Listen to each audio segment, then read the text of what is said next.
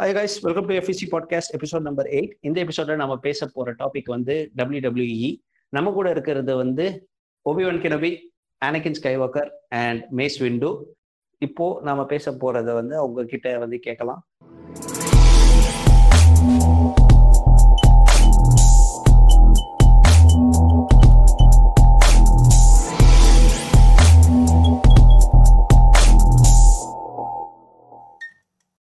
நீங்க சொல்லுங்க mash window. எப்பத்துல இருந்து டபிள்யூ டபிள்யூ பார்த்துட்டு இருக்கீங்க எனக்கு வந்து பாத்தீங்கன்னா பிஜி தேர்ட்டீன் இயரான்னு ஒன்று ஆரம்பிச்சாங்கல்ல அரவுண்டு எயிட் நான் வந்து சிக்ஸ்ல இருந்து பார்த்துட்டு இருக்கேன்னு நினைக்கிறேன் பட் ஆனால் எனக்கு இம்பேக்ட்னு பார்த்தீங்கன்னா பிஜி தேர்ட்டீன் இயரை தான். அதில் தான் வந்து சீனா வந்து கொஞ்சம் பீக்கில் வந்தார். அதுக்கு முன்னாடி வரைக்கும் அண்டர்டேக்கர் அப்புறம் வந்து ஷான் மைக்கிள்ஸ் ட்ரிபிள் ஹெச் இவங்கெல்லாம் தான் இருந்தாங்க. ஸோ அதுக்கப்புறம் தான் சீனா. அந்த ரூத்லெஸ் அக்ரஷன் சொல்றீங்க கரெக்டா ஆமாம் அவங்கெல்லாம் இருந்தாங்க பட் ஆனால் சீனா வந்ததுக்கு அப்புறம் தான் பார்த்தீங்கன்னா அது எப்படி சொல்றது ஒரு ஹீரோயிக்காக இருக்கும் பார்க்க. மற்றதெல்லாம் ஒரு சண்டை ஒரு ரெண்டு பேரும் சண்டை போட்டுப்பாங்க ரூத்லெஸ்ஸாக இருக்கும். சீனா அது வந்து பார்த்தீங்கன்னா அவர் ஃபுல்லாக அடி வாங்குவார். வீக் வீக்லி எபிசோட்ஸ்லலாம் அடி வாங்குவார். பிபிவியில் மட்டும் கடைசியில் அதுலேயும் அடி தான் வாங்குவார் ஆனால் ஜெயிச்சிருவார். ஓகே நீங்க சொ- சொல்லுங்க ஓபிவன் நான் வந்துட்டு ரூத்லெஸ் அக்ரஷன் ஏரால ஸ்டார்ட் பண்ணது பட் ஆனால் மேஜர்லி பார்க்க கண்டினியூஸாக பார்க்க ஆரம்பிச்சதுன்னு பார்த்தீங்கன்னா அரௌண்ட் டூ தௌசண்ட் எயிட் நினைக்கிறேன். அந்த டைம்ல இருந்து நான் கண்டினியூ பண்ண ஆரம்பிச்சேன். My first match ruthless aggression எனக்கு ஞாபகம் இருக்கிறது வந்து அண்டர்டேக்கர் வர்சஸ் ப்ராக் லெஸ்டர் அந்த ஹெல்என்எஸ்எல் மேட்ச் அதுதான் நான் ஃபர்ஸ்ட் ஃபர்ஸ்ட் எனக்கு பார்த்த மெமரி எனக்கு ஞாபகம் இருக்கிறது டிவியில் okay it's in Unforgiven PPV ரைட்டா ஓகே நீங்க சொல்லுங்க அனகில். எனக்கு ஞாபகம் இருக்கிறதுன்னு பார்த்தா ஃபர்ஸ்ட் ஃபர்ஸ்ட் பார்த்தது இந்த பைக்கர் அண்டர்டேக்கர் வர்சஸ் கர்ட் ஆங்கிள்னு நினைக்கிறேன். இல்லை டெட் மேனா சரியாக ஞாபகம் இல்லை but Undertaker versus Kurt angle அது டூ தௌசண்ட் த்ரீயோ ஏதோ நினைக்கிறேன் நடந்தது. ஆனால் நான் ஒழுங்காக பார்க்க ஆரம்பிச்சது இந்த சிஎம் பங்க் வந்து இந்த பைப் பாம் ப்ரோமோலாம் போடுற இந்த எபிசோட்ல இருந்து தான் திரும்பி ஒழுங்காக பார்க்க ஆரம்பித்தேன் அப்பத்துலேருந்தே சிஎம் பங்க் பீக் எடுக்க ஆரம்பிச்சிட்டார். நீங்கள் நீங்க எப்படி ரூத்லெஸ்ல இருந்து ஆரம்பிச்சு நான் வந்து ஆட்டிடியூட் ஏரா அதாவது ஆட்டிடியூட் ஏரா எண்டிங்ல இருந்து ஆரம்பிச்சேன்.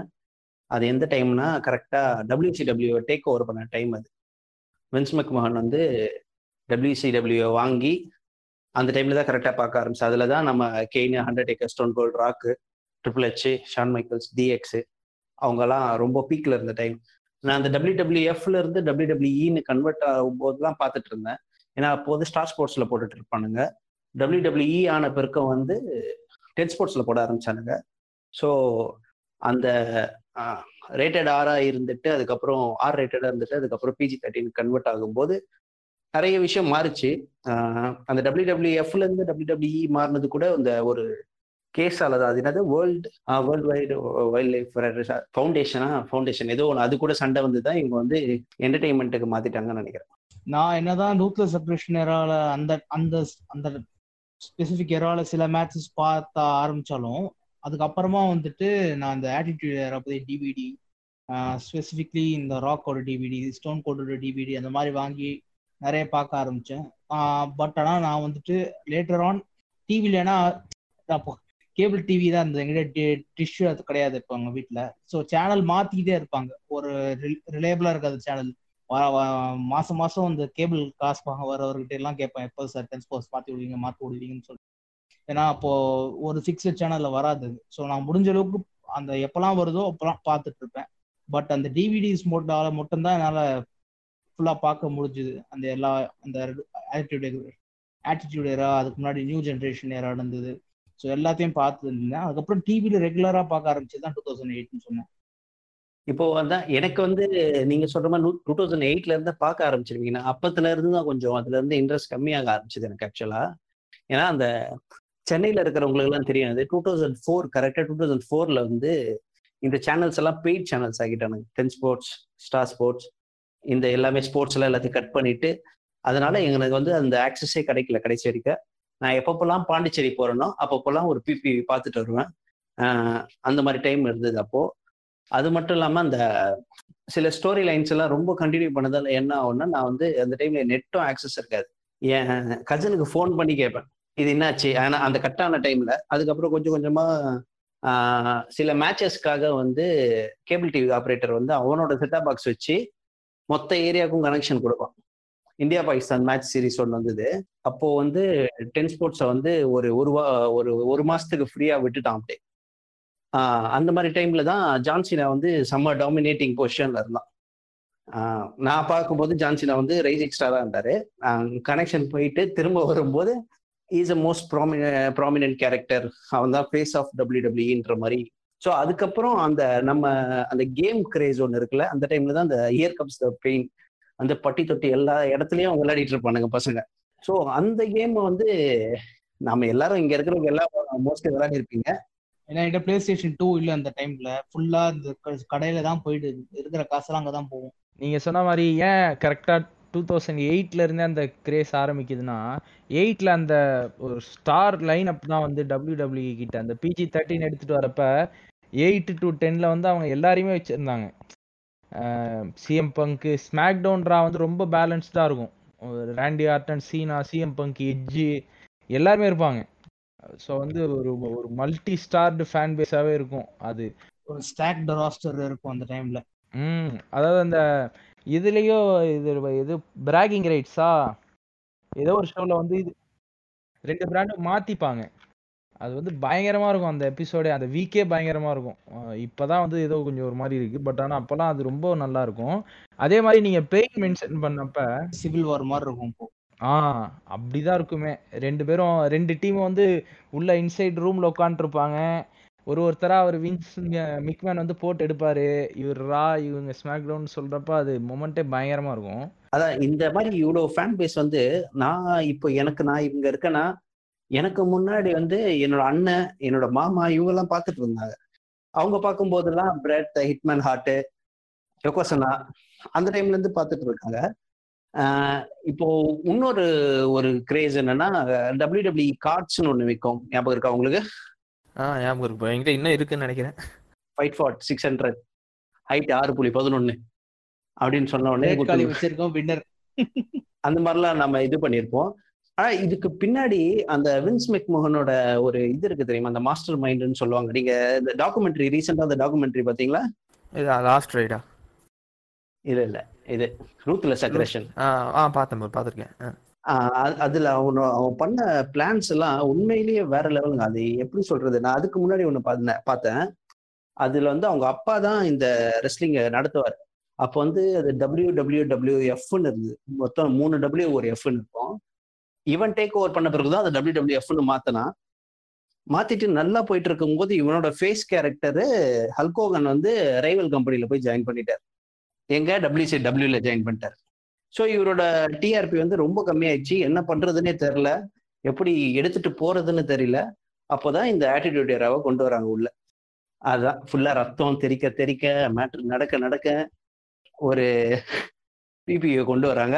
அங்க ஆரம்பிச்சது தான் ஃபயரு கடைசி வரைக்கும் இன்னைக்கு வரைக்கும் இன்னைக்கு வரைக்கும் கொஞ்சம் நிதாசனமாவே எரிஞ்சிட்டு இருக்கு. நடுவில் கொஞ்சம் அணைஞ்செல்லாம் போச்சு. இப்போ ஓரளவு போயிட்டு தான் இருக்கு.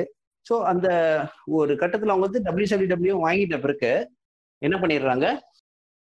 இவங்களுக்கு காம்படிஷனே இல்லாத போது கொஞ்சம் சொத்தையா போக ஆரம்பிக்குது ஷோஸ்லாம் ஸோ அப்போதான் அவங்க வந்து இந்த ராஸ் மேக்டவுன் பிராண்ட் எக்ஸ்டென்ஷனை கொண்டு வராரு வின்ஸ் மெக்மேன் அப்போதான் எல்லா ஸ்டார்ஸ்க்கும் ஆப்பர்ச்சுனிட்டிஸ்லாம் கிடைக்குது. எடி கரரோ கிறிஸ் பெட்வா இந்த மாதிரி நிறைய பேர் வெளில வராங்க.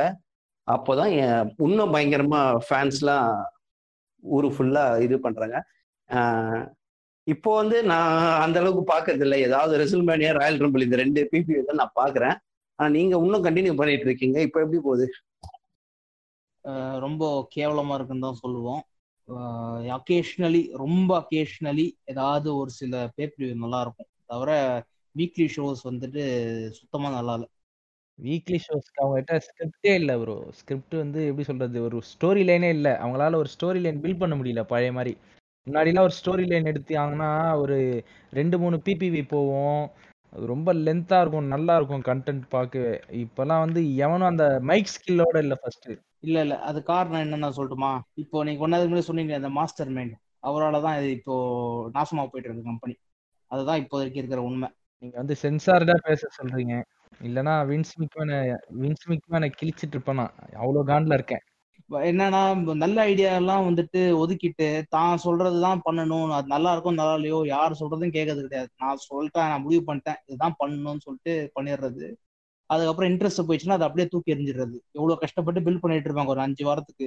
பிடிக்கல இன்ட்ரெஸ்ட் போயிடுச்சுன்னா அப்படியே அந்த தூக்கி கடாசிட்டு வேற ஸ்டோரி லைன் போயிடுவான். அப்படியே முடிஞ்சு போயிடும். இதனாலேயே எத்தனையோ ஸ்டோரி லைன்ஸ் நிறைய ரெஸ்லர்ஸோட மொமெண்டம் அப்படியே நாசமா போயிட்டு எங்கேயோ ஆளில அட்ரஸ் இல்லாம போயிட்டாங்க நிறைய பேர். எக்ஸாக்டா ஒண்ணு உங்களுக்கு சொல்லணும்னா நீங்க கேம் ஆஃப் த்ரோன்ஸ் பார்த்துருப்பீங்க. சீசன் எயிட் எண்டிங் உங்க எல்லாருக்குமே அந்த சஸ்பென்ஸு ட்விஸ்டட் எண்டிங்காக அவங்க எவ்வளோ கேரக்டர் புச்சரிங் பண்ணாங்க. அந்த மாதிரி எனக்கு அவர் பண்ண ஒரு பெரிய புச்சரிங் பார்த்தீங்கன்னா ஏஜே ஸ்டைல்ஸ் நாக்குமுரா மேட்ச்சுக்கு வந்து செம்ம பில்டப் இருந்தது. ராயல் ரம்பல்ல இருந்து ரசல் மேனியாக்கு அது வந்து ஒரு செம்ம மொமெண்டம் உள்ள மேட்ச் ரொம்ப நாளுக்கு அப்புறம் ஒரு ஃபயரான மேட்ச் பார்க்க போறோம் ரசல் மேனியாலன்றப்ப நாக்குமுராவை ஹீலா மாத்தினது வந்து இருக்கிறதுலே மட்டமான மூவ் அது வந்து அவ்வளோ பேக் ஃபயர் ஆச்சு. இல்ல ஆக்சுவலா அது நான் ஹீலா மாத்துறது பிரச்சனை இல்லை. ஏன்னா அவன் ஹீலா தான் இருந்தான். நியூ ஜப்பான்ல எல்லாம் வந்து மோஸ்ட் ஆஃப் த டைம் ஹீலா வச்சிருந்தாலும் அது ஒழுங்கா. போயிருக்கணும். அந்த லோ ப்ளோ அடிக்கிறது. ரெசல்மனியா அடிக்கிறது தப்பு. அது ரொம்ப ஒரு மொமெண்டம் ஸ்பாய்லரா போய் அவ்வளோ நல்ல மேட்ச் ஒரு டிஸ்குவாலிஃபயர்ல போச்சு. ஐயோ மேட்ச். சொதப்பிடுச்சு. அதுக்கப்புறம் வார வாரத்துக்கு அவன் அங்கதான் அடிச்சுக்கிட்டு இருப்பான். அதான். கேரக்டர் அப்படி மாத்திட்டாங்க. அதாவது ஒரு ரைசிங் ஸ்டாரா இருந்த நாக்குமுரா வந்து ஹீலா மாத்தி சொதப்பிட்டானுங்க. ஸோ பேசிக்கலி டபிள்யூ என்ன பண்றானுங்கன்னா ஒவ்வொரு காண்டினென்ட்ல இருந்து ஒவ்வொரு ஒரு கண்ட்ரில ஃபேமஸ் ஆகணும்னா அவனுங்களோட கண்டென்ட் அங்க இருந்து ஒரு ஸ்டாரை எடுத்துட்டு வந்து சாம்பியன் ஆக்கி விட்டுடுறாங்க கரெக்டா நம்ம ஜிந்தர் மஹால்லாம் சொல்றீங்க. ஜிந்தர் மஹால் அதெல்லாம் தேவையே இல்லை அதெல்லாம். இல்ல ப்ரோ அவங்க என்ன கேள்வினா இல்ல இப்ப என்ன கேள்வினா ஜிந்தர் மஹாலை வந்து இந்தியன்ஸுக்கு வந்து கொண்டு வந்து சேர்க்கணும் அப்படின்னு தான் அவங்க பண்றானுங்க. அப்படி. பண்றப்போ அவனையும் கெட்டவனாக்குறாங்க. ஏன் ஃபாரின் ஹீலா ஹீலா? வச்சா எப்படி பிடிக்கும்? நம்ம ஊர்ல தான் எல்லாம் நஜம் நம்பிட்டு இருக்காங்களே இன்னும். அவனுங்க முக்காவாசி டைம் வந்து அமெரிக்கன்ஸை ஹீலாவே காட்ட மாட்டானுங்க. இப்போ அவனுங்க வந்து ஒரு இதுவை கொண்டு வரானுங்கன்னா ஒரு தேசப்பற்று அதெல்லாம் கொண்டு வரானுங்கன்னா இப்போ நடுவுல அன் அமெரிக்கன்ஸ்னு ஒரு டீம் இருந்தது. ஞாபகம் இருக்கான்னு தெரியல உங்களுக்கு. டெஸ்ட் கிறிஸ்டினு லான்ஸ்ட்ராமே இவங்களாம் இருப்பானுங்க. அதான் அந்த கனடியன்ஸ் அவங்களாம் கனடியன்ஸ் தான் ஃபுல்லா இருப்பானுங்க. அவனுங்க கொடியை வந்து தலைகீழ பறக்க விட்டுருப்பானுங்க. ஸ்டோரி லைன்லாம் சூப்பரா போகும் அந்த டைம் அவனுக்கு கொடியை கொளுத்தும் போது கொடுப்பான். அதான். பூகத்தி கோல்டஸ்டி இவங்கெல்லாம் வந்து அமெரிக்கன் சைடு ஏன்னா முக்காவாசி நேரம் வந்து அவனுங்க தேசப்பற்றுன்னு கொண்டு வந்தாலே அமெரிக்கன்ஸை வந்து ஒரு மாதிரி ஒரு பயங்கரமான ஹீரோஸா காட்டுறது தான் அவங்களோட வேலையே. ஆஹ் நம்ம ஜான்சினாவை வந்து கிட்டத்தட்ட ஒரு என்ன சொல்றது? அமெரிக்கன் ஆர்மிக்கே வந்து அவர் தான் ஹெட்ன்ற மாதிரி கூட சில பேர் நம்ம இந்தியன்ஸ் நினைச்சிட்டு இருக்கானுங்க ஜான்சினா வேற லெவல் ப்ரோ இந்த மெரீன் படத்தை பார்த்ததுக்கு அப்புறம் நம்பிட்டு இருக்காங்க. உண்மையாவே அவன் ஆர்மில இருந்திருக்கான்னு. ஆஹ் இப்போ வந்து அடுத்து ஜான்சன் அவர் தொடர்ந்து ரோமன் ரைன்ஸை வந்து வேற லெவல் ப்ரோ அப்படின்லாம் சொல்லிட்டு இருக்கானுங்க. ஆனா இப்போ கூட என்னோட ஃப்ரெண்ட்ஸ் சில பேர் இருக்கானுங்க. ஒன்னும் அது வந்து நான் ஸ்கிரிப்டட்ரா இது. அவனுங்க கரெக்டா ஃபிக்ஸ் பண்ண மாட்டேங்கிறானுங்கன்னு சொல்றேன். ஏய் அது எப்படிடா ஸ்கிரிப்டட் இவ்வளவு அடி வாங்குறானுங்க இவ்வளவு ரத்தம் வருது அப்படின்னு சொல்லிட்டு சண்டை போட்டுட்டு இருக்காங்க. அது ஒரு பிரச்சனை? இப்போ நிறைய பேர் ஃபேக்குக்கும் இந்த ஸ்கிரிப்டடுக்கும் வித்தியாசம் தெரிய மாட்டேங்குது நம்ம ஊர்ல. ஸ்கிரிப்ட்னா ஒரு ஸ்டோரி ஃபார்ம் பண்ணிட்டு ஒரு மேட்ச் இப்படி ஆரம்பிக்கணும் இப்படி போகணும் இப்படி முடியணும். அது அது ஸ்கிரிப்டடு அடிக்கிற அடியெல்லாம் ஒன்று ரியல் தான். சில இது வந்து சேஃப்டிக்காக சிலதான் பார்த்து எக்ஸிக்யூட் பண்ணுறதுக்காக சிலது டச் ஆகாது சிலது கான்டாக்ட் ஆகாது அந்த அளவுக்கு. பட் ஆனா இப்பயும் வந்துட்டு ஒரு ரெண்டு மாசத்துக்காவது ஒரு ஒரு இன்ஜுரி வந்துட்டு தான் இருக்கு ராஸ்டர்ல யாருக்காவது ஆயிட்டு இருக்கு. எல்லாம் எயிட் மந்த்ஸ் நைன் மந்த்ஸ் சில பேர் ஒரு வருஷத்துலாம் போயிருக்காங்க. வந்து பிரேக் ஆகும்போது ரொம்ப ரொம்ப மனசு கஷ்டமா இருந்தது. அது எல்லா ஃபேனுக்குமே இந்த my childhood whole childhood was லைக்ன்ற மாதிரி ஏன்னா எங்க மாமா சின்ன வயசுல சொல்லுவார் நான் பார்த்துட்டு இருக்கும் போதே சொல்லுவாரு டேய் இதெல்லாம் ஏறா பார்த்துட்டு இருக்கீங்க? எல்லாம் பொய்டா? அப்படின்னு சொல்லுவாரு. நாங்களாம் நம்பவே மாட்டோம். நாங்க அடிச்சு பேசுவோம். இங்க பாருங்க ரத்தம் வருது அது வருது. ஒரு கட்டத்துல வந்து நமக்கே தெரிய வரும்போது தான் உண்மையிலேயே ரொம்ப கஷ்டமா இருக்கும். அதுவும் நான் வந்து அந்த என்னது Shawn Michaels Triple H story லைன்லாம் அந்த சம்மர் ஸ்லாம் மேட்ச் ஞாபகம் இருக்கா? அன்சாக்ஷன் மேட்ச்னு ஒன்று இருக்கு. ரூத்லெஸ் அக்ரேஷன் ஏரால வந்து ஒரு பயங்கரமான மேட்ச் அந்த மேட்ச்ல நான் சிக்ஸ் ஸ்டாண்டர்ட்ல உட்காந்து பேசி நல்ல நல்ல ஞாபகம் இருக்கு. ஷான் மைக்கிள்ஸ் ஜீன்ஸ் பேண்ட் போட்டு ஆடிட்டு இருப்பாரு. ஆமா.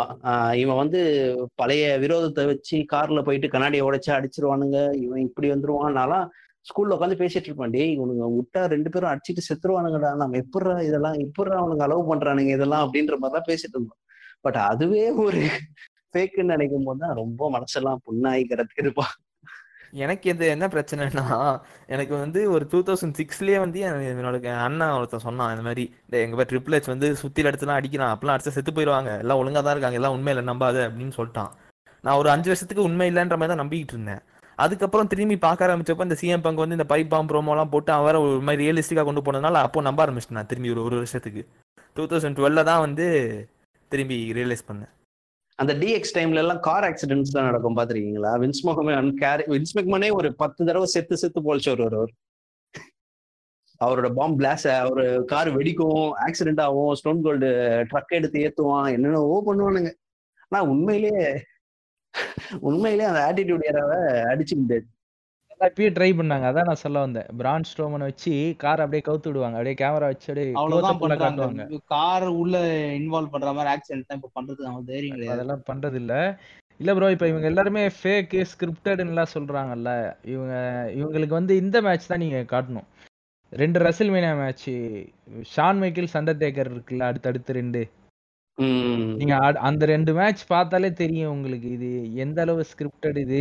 இல்ல இது எந்த அளவு ஃபேக்குன்றது வந்து அவங்களுக்கு புரியும் அப்பதான். இல்லைன்னா புரியாது. ஏன்னா அந்த ரெண்டு மேட்சுமே வந்து பாத்தீங்கன்னா ஃபர்ஸ்ட் மேட்ச் கூட ஓகே ஈஸியா இருக்கும்.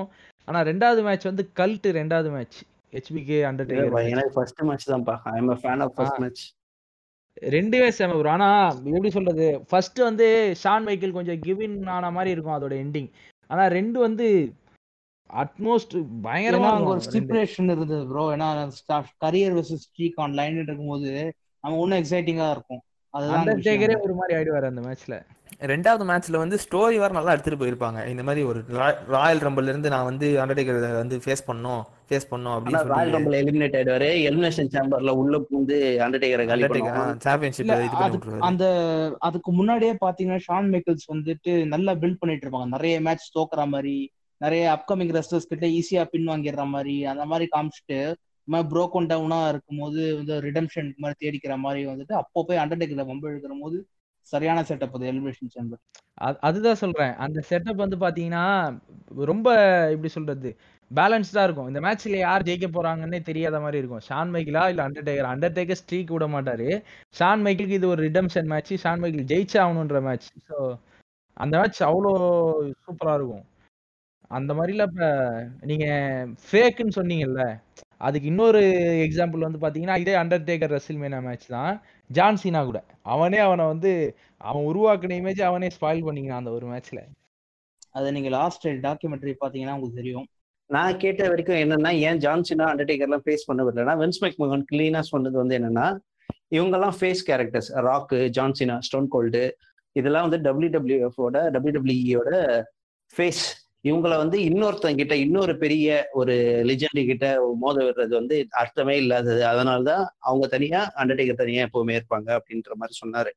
ஏதோ ஒரு போட்டியில சொன்னாரு. ஆனா அந்த டாபர் தான் பிராக்லெஸ்னர் கிட்ட அந்த ஸ்ட்ரீக்கை விடுற சொல்லி அது அது நீங்க பாத்தீங்களா அது ஆக்சுவலா அதுக்கப்புறம் வந்து பாத்தீங்கன்னா அது வந்து ஒரு ஷாக்கிங் மூமெண்ட் தான். ஆக்சுவலாக அது அண்டர்டேக்கர் நீங்கள் ஸ்கிரிப்ட் வைஸ் சொல்கிறீங்கன்னா அது ஸ்கிரிப்டட் கிடையாது அந்த மேட்ச் ஏன்னா அந்த மேட்ச் முடிஞ்ச பிறகு நிறைய ஸ்பெக்குலேஷன்ஸ் வந்தது. இப்போவும் ரெட்டிட்டில் பார்த்தீங்கன்னா அவங்க பேசின லீக்ஸே நிறைய இருக்கும். அது அண்டர்டேக்கர் ஜெயிக்கிற மேட்ச் தான் ஏன் தோத்தாரு நான் அந்த பேக் ஸ்டேஜ் கான்வர்சேஷனே இருக்கும். நீங்கள் லாஸ்ட் ரைடு பார்த்தீங்கன்னா அதில் ஒரு எபிசோடில் இருக்கும் பாருங்க.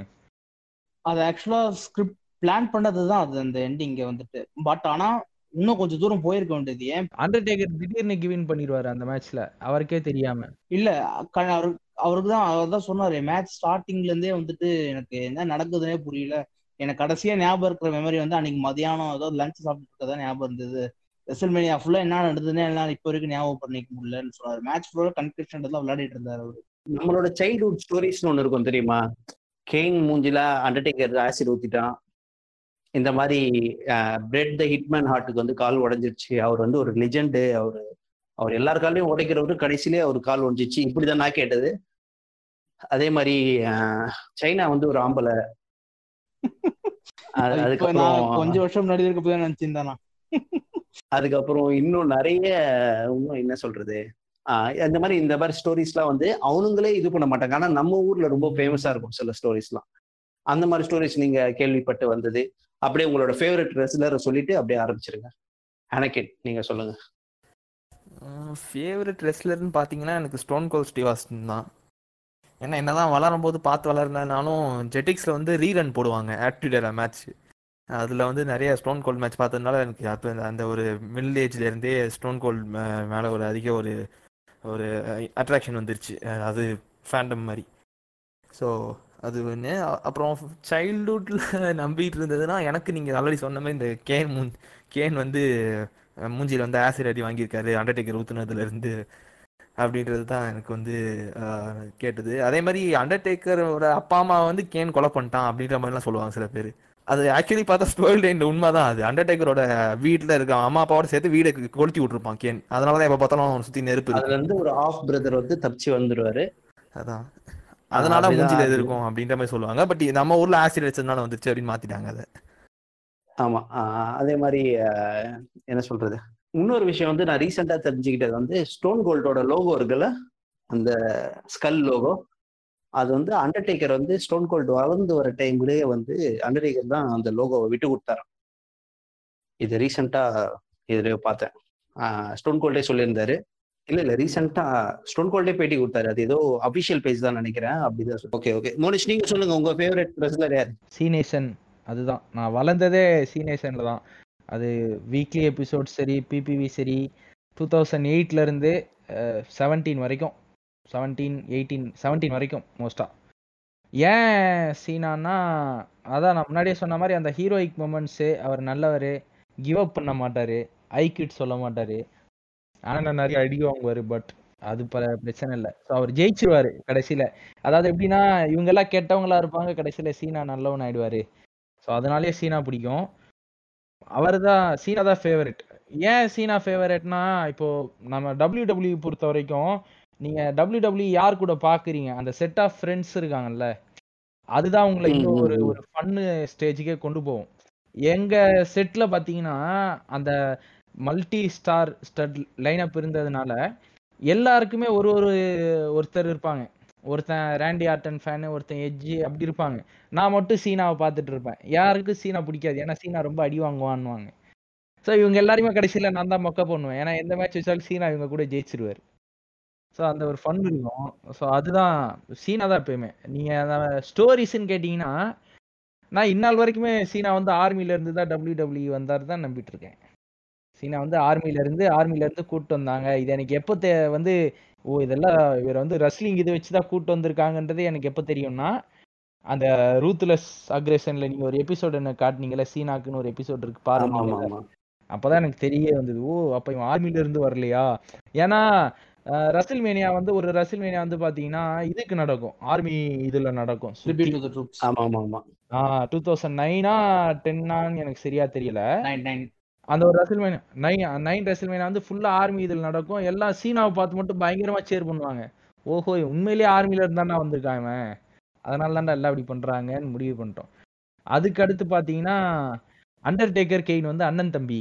அண்ணன் தம்பிக்குள்ள இருக்க சண்டைனால தான் இவங்க இப்படி பண்றாங்க. கடைசியில ஒண்ணு சேர்ந்துருவாங்க. ஆனா இந்த மாதிரியான நிறைய ரூமர்ஸ் இருக்கு. நிறைய இருந்தது அப்ப எங்க டைம்ல வந்து சொல்லுங்க என்னோட ஆல் டைம் ஃபேவரட் அப்போ இருந்த ஃபேவரட் பாத்தீங்கன்னா ராக் ராக் ஏன் பிடிக்கும்னா ஃபர்ஸ்ட் மைக் ஸ்கில்ஸ் அந்த கரிஸ்மா அந்த அந்த எப்போ பார்த்தாலும் சரி இந்த ஒருத்தனை வந்து அங்க வந்து ப்ரோ அது என்னவோ புரிஞ்சுதுன்னு வச்சுக்கோங்களேன். எக்ஸாக்டா ஹண்ட்ரட் பர்சன்ட் என்ன சரியா புரியலன்னா கூட புரிஞ்சுது எனக்கு. நானும் நான் தான் சொன்னேன் நான் தான் சிடிஸ் டிவிடிஸ் வாங்கி தான் அப்புறமா பார்க்க ஆரம்பிச்சிருச்சேன் ஆட்டிடியூட் அதை பத்திலாம். ஏன்னா அந்த அந்த டைம்ல ஏதோ. கொஞ்சம் அண்டர்ஸ்டாண்ட் பண்ணி புரிஞ்சதுனால. அப்புறம் பாதி பேர் இங்க இருக்கிறவங்க எல்லாம் இங்கிலீஷ்லாம் வந்து டபிள்யூ டபிள்யூ ப்ரோமோல பார்த்து தான் கத்துக்கிட்டது. நீங்க வேற ஏன் ப்ரோ ஃபர்ஸ்டா பாக்குறப்ப சீனா என்ன பேசுறான்னே புரியாது. எங்க சீனியர் தான் வந்து உட்காந்து சொல்லுவாரு. ஏய் அவன் இதாண்டா சொல்றான். இவன் இதாண்டா பேசுறான். இவங்க இதாண்டா சண்டை போட போறாங்கடா இப்பன்னுவாரு. நான் இப்போ வரைக்கும் ஏதாவது யூடியூப்ல ஏதாவது ராக் ப்ரோமோ ரெக்கமெண்டட்ல வந்துச்சுன்னா நான் இப்போ கூட வந்து பார்ப்பேன் நான். அதனால ஆல் டைம்னு சொல்றதுல ஒன்றும் பிரச்சனை இருக்காது. ஸோ ராக் தான் பிடிக்கும். அந்த அந்த கரிஸ்மா அந்த ஸ்கிரீன் பிரசன்ஸ் நம்ம சினிமாவில் உங்களோட ஃபேவரட் ஹாலிவுட் ஆக்டரும் ராக்கு தான். டுவை ஜோசன் தான் கரெக்டா இல்ல. ப்ரோ ஆக்டர் ஏன் ப்ரோ போறீங்க? ரெஸ்லர் ரெஸ்லர் தான் அவ்வளவுதான். ஆல் டைம் ஃபேவரட் ராக் அப்புறம் இப்போ கரண்ட் ஃபேவரட்ஸ் வந்து Chris Jericho and AJ Styles Chris Jericho அப்போது வந்து பிடிக்கும். பட் அப்போ ஹீல்ன்றதுனால அவனுக்கு வந்து யாருக்கு தான் பிடிக்கும்? ஆக்சுவலா எனக்கு ஒரு டவுட் ஏஜ் ஸ்டைல்ஸ் வந்து டிஎன்ஏ ரெஸ்லிங் இம்பாக்ட்ல இருந்து வந்தானா ஆமா ப்ரோ நடுவில் ஜெரிகோக்கும் சீனியர் என்ட்ரி டபிள்யூ டபிள்யூல என்ட்ரி ஆகும்போதே செம்ம ஃபேமஸா செம்ம ஃபேன்ஸோட வந்தான். எனக்கு தெரியாது. அதனால அதான் ப்ரோ அதான். டிஎன்ஏ அப்புறம் இந்த ஆர்ஓஹெச் அதாவது ரிங் ஆஃப் ஆனர் அப்புறம் நியூ ஜப்பான் அங்கெல்லாம் வந்து நிறைய சாம்பியன்ஷிப் வின் பண்ணி நிறைய ஃபைவ் ஸ்டார் மேட்ச்லாம் கொடுத்ததுனால வேர்ல்டு ஃபுல்லாக ஃபேமஸ் அவர். முன்னாடியே. பயங்கர அக்காம்ப்ளிஷ் ரெஸ்லர் டபிள்யூபிள்யூக்கு வரதுக்கு முன்னாடி வின் பண்ணாத வேர்ல்ட் சாம்பியன்ஷிப்பே கிடையாது. எல்லா கம்பெனிஸ்க்கும் டபிள்யூசிடபிள்யூ தவிர அதுக்கு முன்னாடி வரதுக்கு முன்னாடி எல்லா கம்பெனிலையும் வேர்ல்ட் சாம்பியன்ஷிப் வின் பண்ணிட்டு ப்ரோ ரெஸ்லிங் இல்லஸ்ட்ரேட்டட் ஒரு மேகசின் இருக்கும். எப்படி நம்ம ஃபோர்ப்ஸ் இருக்கு இந்த சினிமாக்கு அதுக்கெல்லாம். அந்த மாதிரி ஒரு. மேகசின் ப்ரோ ரெஸ்லிங் இல்லஸ்ட்ரேட்டட் இருந்தது அங்க வந்து most of the times best wrestler wrestler of the year technical wrestler of the இயர்ன்ற award நிறைய டைம் வாங்கினது. மோஸ்ட் அக்காம்ப்ளிஷ் அவ்வளோ வந்ததுனால தான் அவ்வளோ பெரிய பேர் இருந்தது. டபிள்யூபிள்யூல வரப்போகுது. நான் சைல்ட்ஹுட் இதுனா இந்த ரூமர்ஸ் இந்த இதெல்லாம் பார்த்தீங்கன்னா ஆப்வியஸ்லி எல்லாருமே கேள்விப்பட்டது தான் அது. கெயின் மூஞ்ச அண்டர்டேக்கர் ஆசிட் ஊத்துனது. அதனால தான் மாஸ்க் போட்டு மூஞ்ச மாதிரி சுற்றி இருந்தாரு. அப்புறம் இந்த இது ரெண்டு பேர் அண்ணன் தம்பி. அஹ் இதை வந்து யாரெல்லாம் ரெஸ்லிங் பார்த்தாங்களோ அவங்களுக்குலாம் அது தெரிஞ்சிருக்கும். ஸோ அந்த ஃபேக்ட் தான் எனக்கும் தெரிஞ்சிருந்தது. ஓகே ஓகே என்ன சரி, அண்டர்டேக்கர் ஏழு உயிர் இருக்குன்றதை யாருமே சொல்லல அதிசயமா இருக்கு. ஆ அது அத மறந்துட்டேன். அது ரொம்ப கேட்டு கேட்டு எனக்கு இதுவாயிடுச்சு. அதனால ஞாபகம் வர மாட்டேங்குது. அதுவும் சேர்த்துக்கோங்க. எல்லாரும் எல்லார் சார்பாகவும் அது. அது ஆக்சுவலா. நீங்க சொன்ன நான் சொல்லி சொல்லலாம் நினைச்சிட்டு இருந்தேன். கரெக்டா சொல்லிட்டீங்க. ஆ, விடுங்க. இப்போ நான் வந்து எப்படின்னா எனக்கு சின்ன வயசுல இருந்து அண்டர்டேக்கர் ரொம்ப பிடிக்கும். என்ன சொல்றதுன்னா நான் பார்க்க ஆரம்பிச்சது வந்து அவர் வந்து ஒரு அமெரிக்கன் பைக்கர் அந்த கிமிக்ல இருந்த டைமு ஸோ டெய்லியும் ஒரு ஒவ்வொரு ஷோலையும் ஒரு ஒரு பைக் எடுத்துட்டு வரும்போதும் அந்த ஜீன்ஸோட ஜீன்ஸ் ஜாக்கெட் போட்டுக்கிட்டு வேற லெவல்ல அப்படியே ஒரு வெறித்தனமா இருக்கும். ஒரு ஸ்பெக்ஸ் ஒரு கிளாஸ் ஒன்று போட்டுக்கிட்டு ஒரு கூல் கூலர்ஸ் ஒன்று போட்டுக்கிட்டு. அப்பத்துல இருந்து எனக்கு ரொம்ப பிடிக்கும். ஏன்னா நான் வந்து எங்க ஹவுஸ் ஓனர் ஒருத்தர் இருப்பாரு. அவரு என்னோட ஒரு மூணு நாலு வயசு அவரோட வீட்டுல போய் தான் உட்காந்து நான் ரெஸ்லிங்லாம் பார்ப்பேன். ஓகேவா அந்த அளவுக்கு அவங்க அவ்வளோ கிரேஸ் அவங்க மொத்த ஃபேமிலி உட்காந்து கிரேஸாக பார்ப்பாங்க. ஆஹ் என்னன்னா அவர் என்கிட்ட கதை சொல்லும்போது எப்படி சொன்னார்னா அண்டர்டேக்கர் தான் எல்லாருக்கும் தலைவன். இந்த டிவான் டட்லி பூபாரே டட்லி இவங்கெல்லாம் அண்டர்டேக்கரோட ஆளுங்க. இவனுங்க எப்பெல்லாம் அண்டர்டேக்கர் பிரச்சனையோ அப்பெல்லாம் வந்து அடிப்பாங்க. அந்த மாதிரி கதை கதையா இருந்தார் என்கிட்ட. ஸோ அதெல்லாம் கேட்கும்போது எனக்கு அண்டர்டேக்கர் வந்து ஒரு காட் மாதிரி தெரிஞ்சான். ஓகேவா அ- அதே மாதிரி எப்போனா ஸோ நான் எப்பப்போலாம் எங்க வீட்டில் வந்து ரெஸ்லிங் போட்டாலும் ஸ்ட்ரைட்டா அவங்க வீட்டுக்கு ஓடி போயிட்டு தான் பார்ப்பேன். போட்டாங்க. ஒரு தடவை அந்த மாதிரி போகும்போது ரெஸ்லிங் போட்டாங்கன்னு வந்து நான் சிம்பாலிக்கா சொல்லலாம்னு சொல்லிட்டு அந்த டிஎக்ஸோட இது இருக்குல்ல சைனு அந்த சைனை நான் வந்து காட்டும்போது அவங்க கிச்சன்ல ஏதோ அப்பதான் ஏதோ கொண்டு வந்திருந்தாங்க. ஏதோ ஒரு குழம்பு ஏதோ செஞ்சு வச்சு கொண்டு வந்துட்டு இருந்தாங்க. அதை பண்ணும்போது தட்டி விட்டேன்.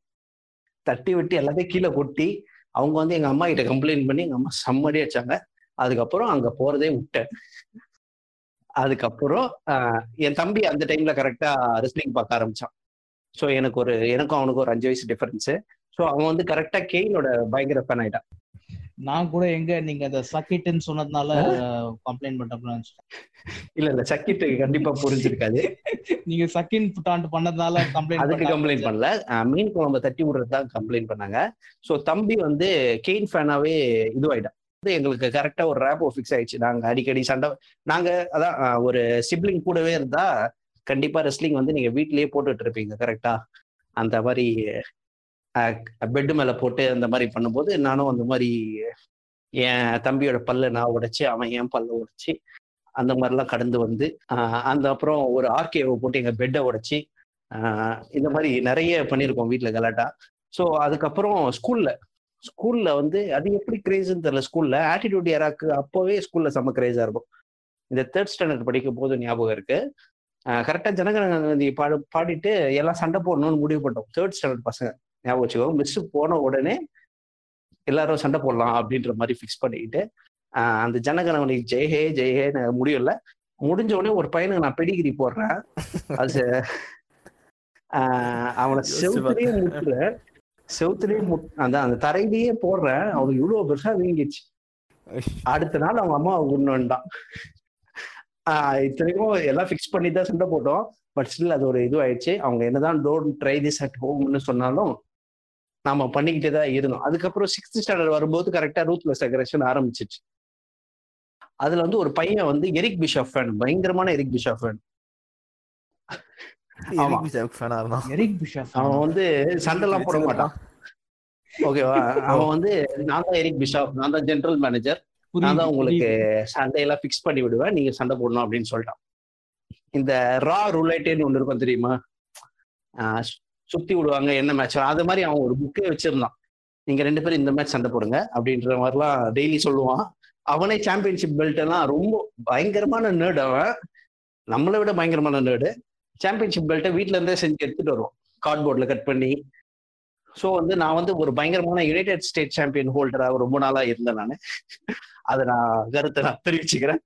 இந்த மாதிரி நிறைய கூத்து நடக்கும். அது மாதிரி ஆஹ் அங்கேயும் நிறைய சண்டை போட்டு இந்த மாதிரி வளர்ந்து வரும்போது ஒரு அண்டர்டேக்கர் அதுக்கப்புறம் ஆஹ் எல்லாருக்கும் ஒரு கேரக்டர் அசைன் பண்ணிக்கிட்டோம். கிளாஸ்மேட்ஸ் எல்லாரும். அது எப்படி அசைன் பண்ணிக்கணும்னா ஆஹ் நான் சம்மந்தமே இல்லாம ஏன் ரேமிஸ்டரை எடுத்தேன்னு இன்னைக்கு வரைக்கும் எனக்கு தெரியல. ஏன் ப்ரோ நல்ல நல்ல தாவி தாவி அடிப்பீங்களா? ஆமா ஆமா. அந்த டைம்ல கொஞ்சம் ஹை ஃபிளையரா தான் இருந்தேன். ஆனா ரொம்ப ஹைட்டா இருப்பேன்னா என்- எங்க ஸ்கூலுக்கு வர ஹிந்தி மிஸ்ஸும் வந்து ஒரு பயங்கரமான ரெஸ்லிங் ஃபேன். ஸோ அவங்க நான் நான் ரே மிஸ்டரியன்னு சொன்ன உடனே அவங்க விழுந்து விழுந்து சிரிக்க ஆரம்பிச்சிட்டாங்க. நீ எந்த தைரியத்துல நீ ரே மிஸ்டரி எடுத்த?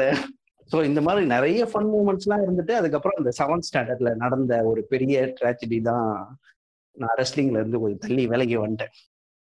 அந்த பெய்டு சேனலை மாத்தினானுங்க டென் ஸ்போர்ட்ஸை நிறைய பேருக்கு ஞாபகம் இருக்கும். அதுல இருந்து விட்டது தான் அந்த இந்த கெயின் அண்டர்டேக்கர் ஸ்டோரி லைன் தான் உண்மையிலேயே எனக்கு ரொம்ப ஃபேவரட்டான ஸ்டோரி அதுவும் கெயின் அன்மாஸ்க் பண்ணும் போதெல்லாம் செவன்த் ஸ்டாண்டர்ட் படிச்சுட்டு இருந்தேன். அப்போ டியூஷன்ல உட்காந்து பேசிட்டு இருப்போம் கெயின் மட்டும் ஜெயிச்சிட்டானா வேர்ல்டு ஹெவி சாம்பியன்ரா வேற லெவல்ல போயிடும் அவன் லைஃப் அவ்வளவுதான் அவ்வளவுதான் அப்படின்னு போயிட்டு இருந்தான்.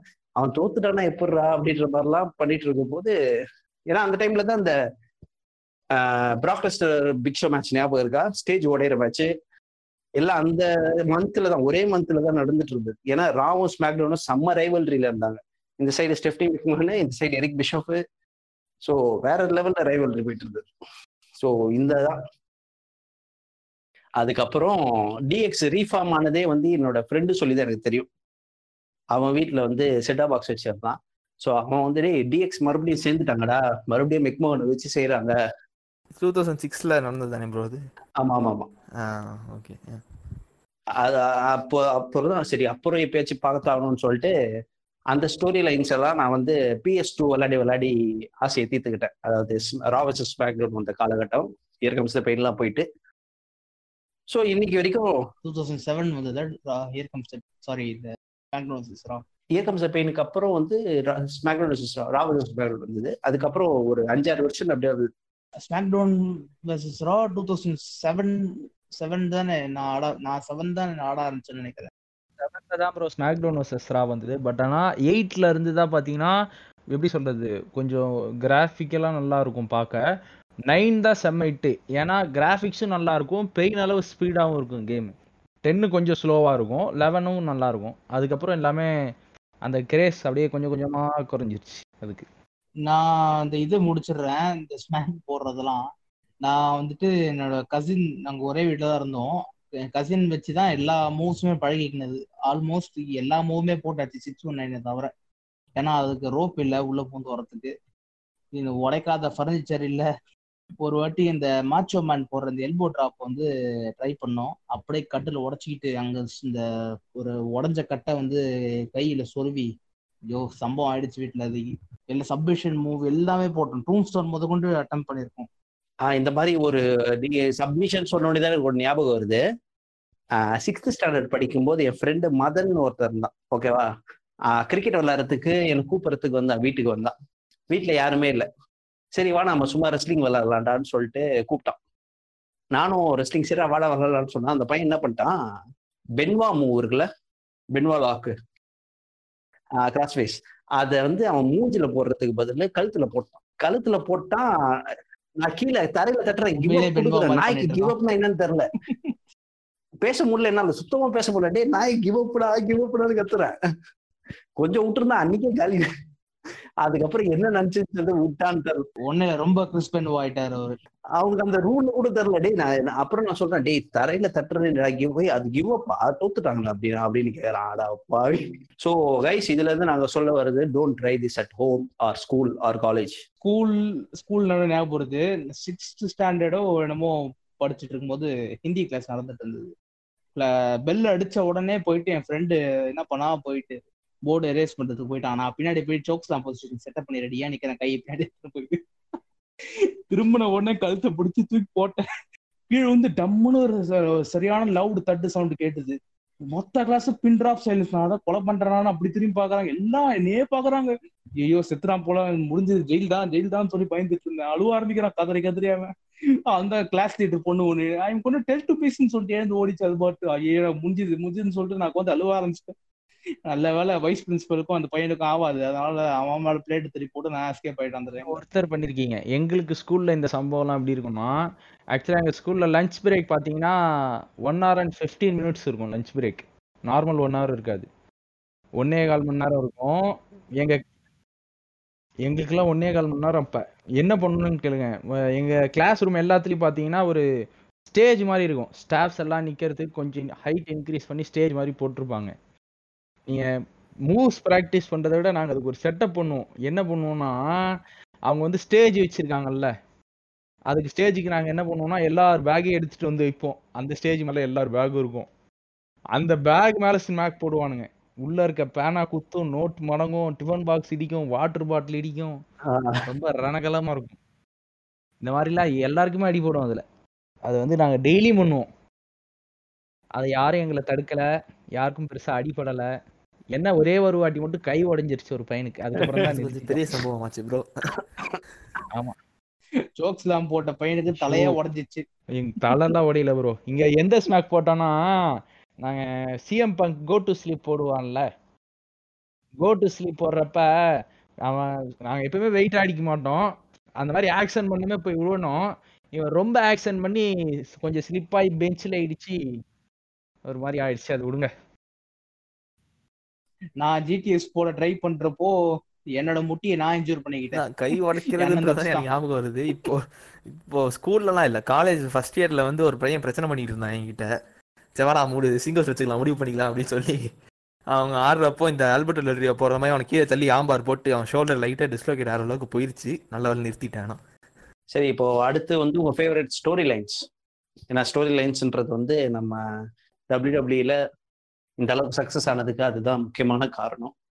நம்ம குறிப்பிட்டு சொல்ல போனால் அந்த Ministry of Darkness Degeneration X Rock and Sock Connection இந்த மாதிரி டைம்லலாம் இருந்து உங்களோட ஃபேவரட் ஸ்டோரி என்ன? நீங்க ஒவ்வொருத்தரா சொன்னீங்கன்னா அப்படியே ஆரம்பிச்சிடலாம். எனக்கு வந்துட்டு நான் அப்போ அப்பப்போதான் பார்த்துட்டு இருந்ததுனால நான் ஒரு ஸ்டோரி லைன் என்னால கண்டினியூஸாக என்னால் பார்க்க முடியல ஃபாலோ பண்ண முடியல. பட் நான் டிவிடிஸ் வாங்கி பார்க்க ஆரம்பிச்சதப்போ வந்துட்டு எனக்கு ஆக்டிவிட்டியரால அப்புறம் அப்படியே கூடவே உங்களோட ஃபேவரட் பிபிவியும் ஃபேவரட் மேட்சும் சொல்லிடுங்க. ஆல் டைம் ஃபேவரட் மேட்சும் அப்படியே ஃபேவரட் பிபிவியும் ஆட் பண்ணிக்கோங்க இதோட. ஸோ எனக்கு வந்துட்டு நான் டிவிடியில பார்க்க ஆரம்பிச்சதப்போ எனக்கு ராக் அண்ட் ஸ்டோன் கோல்டோட ஸ்டோரி லைன் இந்த ரைவல்ரி போயிட்டு இருந்ததுலாம் உங்களுக்கு. அதுவும் அப்புறம் ஸ்டோன் கோல்ட் வர்சஸ் பிரின்ஸ்பெக்ட் மேன் எங்க போனாலும் இந்த மாதிரி ஒரு ஈவல் பாஸ் வந்துட்டு முடிஞ்ச அளவுக்கு மேனிப்புலேட் பண்ணி கண்ட்ரோல் பண்ணிட்டு வந்துட்டு ரொம்ப அவுட்ரேஜஸா சில விஷயம்லாம் பண்ணிட்டு இருக்கும்போது ஃபேன்ஸ்ல பூ பண்ணுவாங்க. நமக்கு சரியான காண்டாகும் அந்த கிழவன் இருக்கானே சரியான கடுப்பு ஏற்றிட்டு இருக்கான். இப்படி பண்றான். அநியாயமா இருக்கு. எனக்கு தட்டி கேட்க யாரும் இல்லையா? இதுக்கப்புறம் ஸ்டோன் கோல் மியூசிக் போட்டு வந்து சேர் எடுத்து மண்டையை உடைக்கிறது எனக்கு அந்த ரைவல்ரி எங்க அதுதான் எனக்கு ரொம்ப ஆல்மோஸ்ட் எனக்கு ரொம்ப ஃபேவரட்டான அந்த இது. இந்த ரெண்டு ரைவல்ரி அப்போ பார்க்க ஆரம்பிச்சு அதுக்கப்புறம் மெனி மெமரபிள் ஸ்டோரி லைன்ஸ் அதுக்கப்புறம் நிறைய வந்தது. லைக் நான் Shawn Michaels vs Bret Hart நான் அதையும் பார்த்தேன். நான் அது அதுக்கப்புறம் இந்த ஷான் மைக்கேல்ஸ் ட்ரிபிள் ஹெச் அப்புறம் இந்த பிராண்ட் இன்வேஷன்லாம் வந்தது இல்லையா ஸ்மாக் டவுன் ரா அந்த டைம்ல ஃபர்ஸ்ட் ஃபர்ஸ்ட் இந்த ஸ்மாக் டவுன் சர்வைவர் சீரிஸ்ல பண்ணாங்க டூ தௌசண்ட் த்ரீ நினைக்கிறேன். ஸோ அது வந்துட்டு ஏன்னா இப்போ வரைக்கும் எனக்கு பெஸ்ட் சர்வைவர் சீரிஸோட பில்டப்னு சொன்னீங்கன்னா நான் எனக்கு அதுதான் சொல்லுவேன். பெஸ்ட் சர்வைவர் சீரிஸ் மேட்ச் எனக்கு அதுதான். Twelve man tagging match ten man ten man ten man acting ten man ten man tag team match so அது ஒன்று பேப்பர் வியூ வந்து எனக்கு WrestleMania seventeen best favourite WrestleMania match நிறைய இருக்கு. நான் rock ஃபேன்ன்றதுனால எனக்கு ஹல்க் கோகோனஸ் ராக் ரொம்ப பிடிச்சிருந்தது. ஏன்னா அதுக்கு அது- அந்த அந்த மாதிரி ஒரு மேட்ச்சுக்கு இருந்த அந்த எனர்ஜி க்ரௌட்ல நான் பார்த்ததே இல்லை. அப்படி ஒரு எனர்ஜி இருந்தது அந்த க்ரௌட்ல ஸோ அது அது அப்புறம் சிங்கிள்ஸ் மேட்ச்ல அதுக்கப்புறமா வந்துட்டு எனக்கு மேனியால மோஸ்ட் ஃபேவரட் வந்து Shawn Michaels versus Undertaker and Triple H versus Undertaker wrestle twenty eight எடிகிற ரோபத்தி யாருமே சொல்ல இருந்தாலும் பிடிக்கும் பட் அந்த டைம்ல ஹீல்ன்றதுனால எனக்கு அந்த அளவுக்கு பிடிக்கல. ஓகே விண்டு.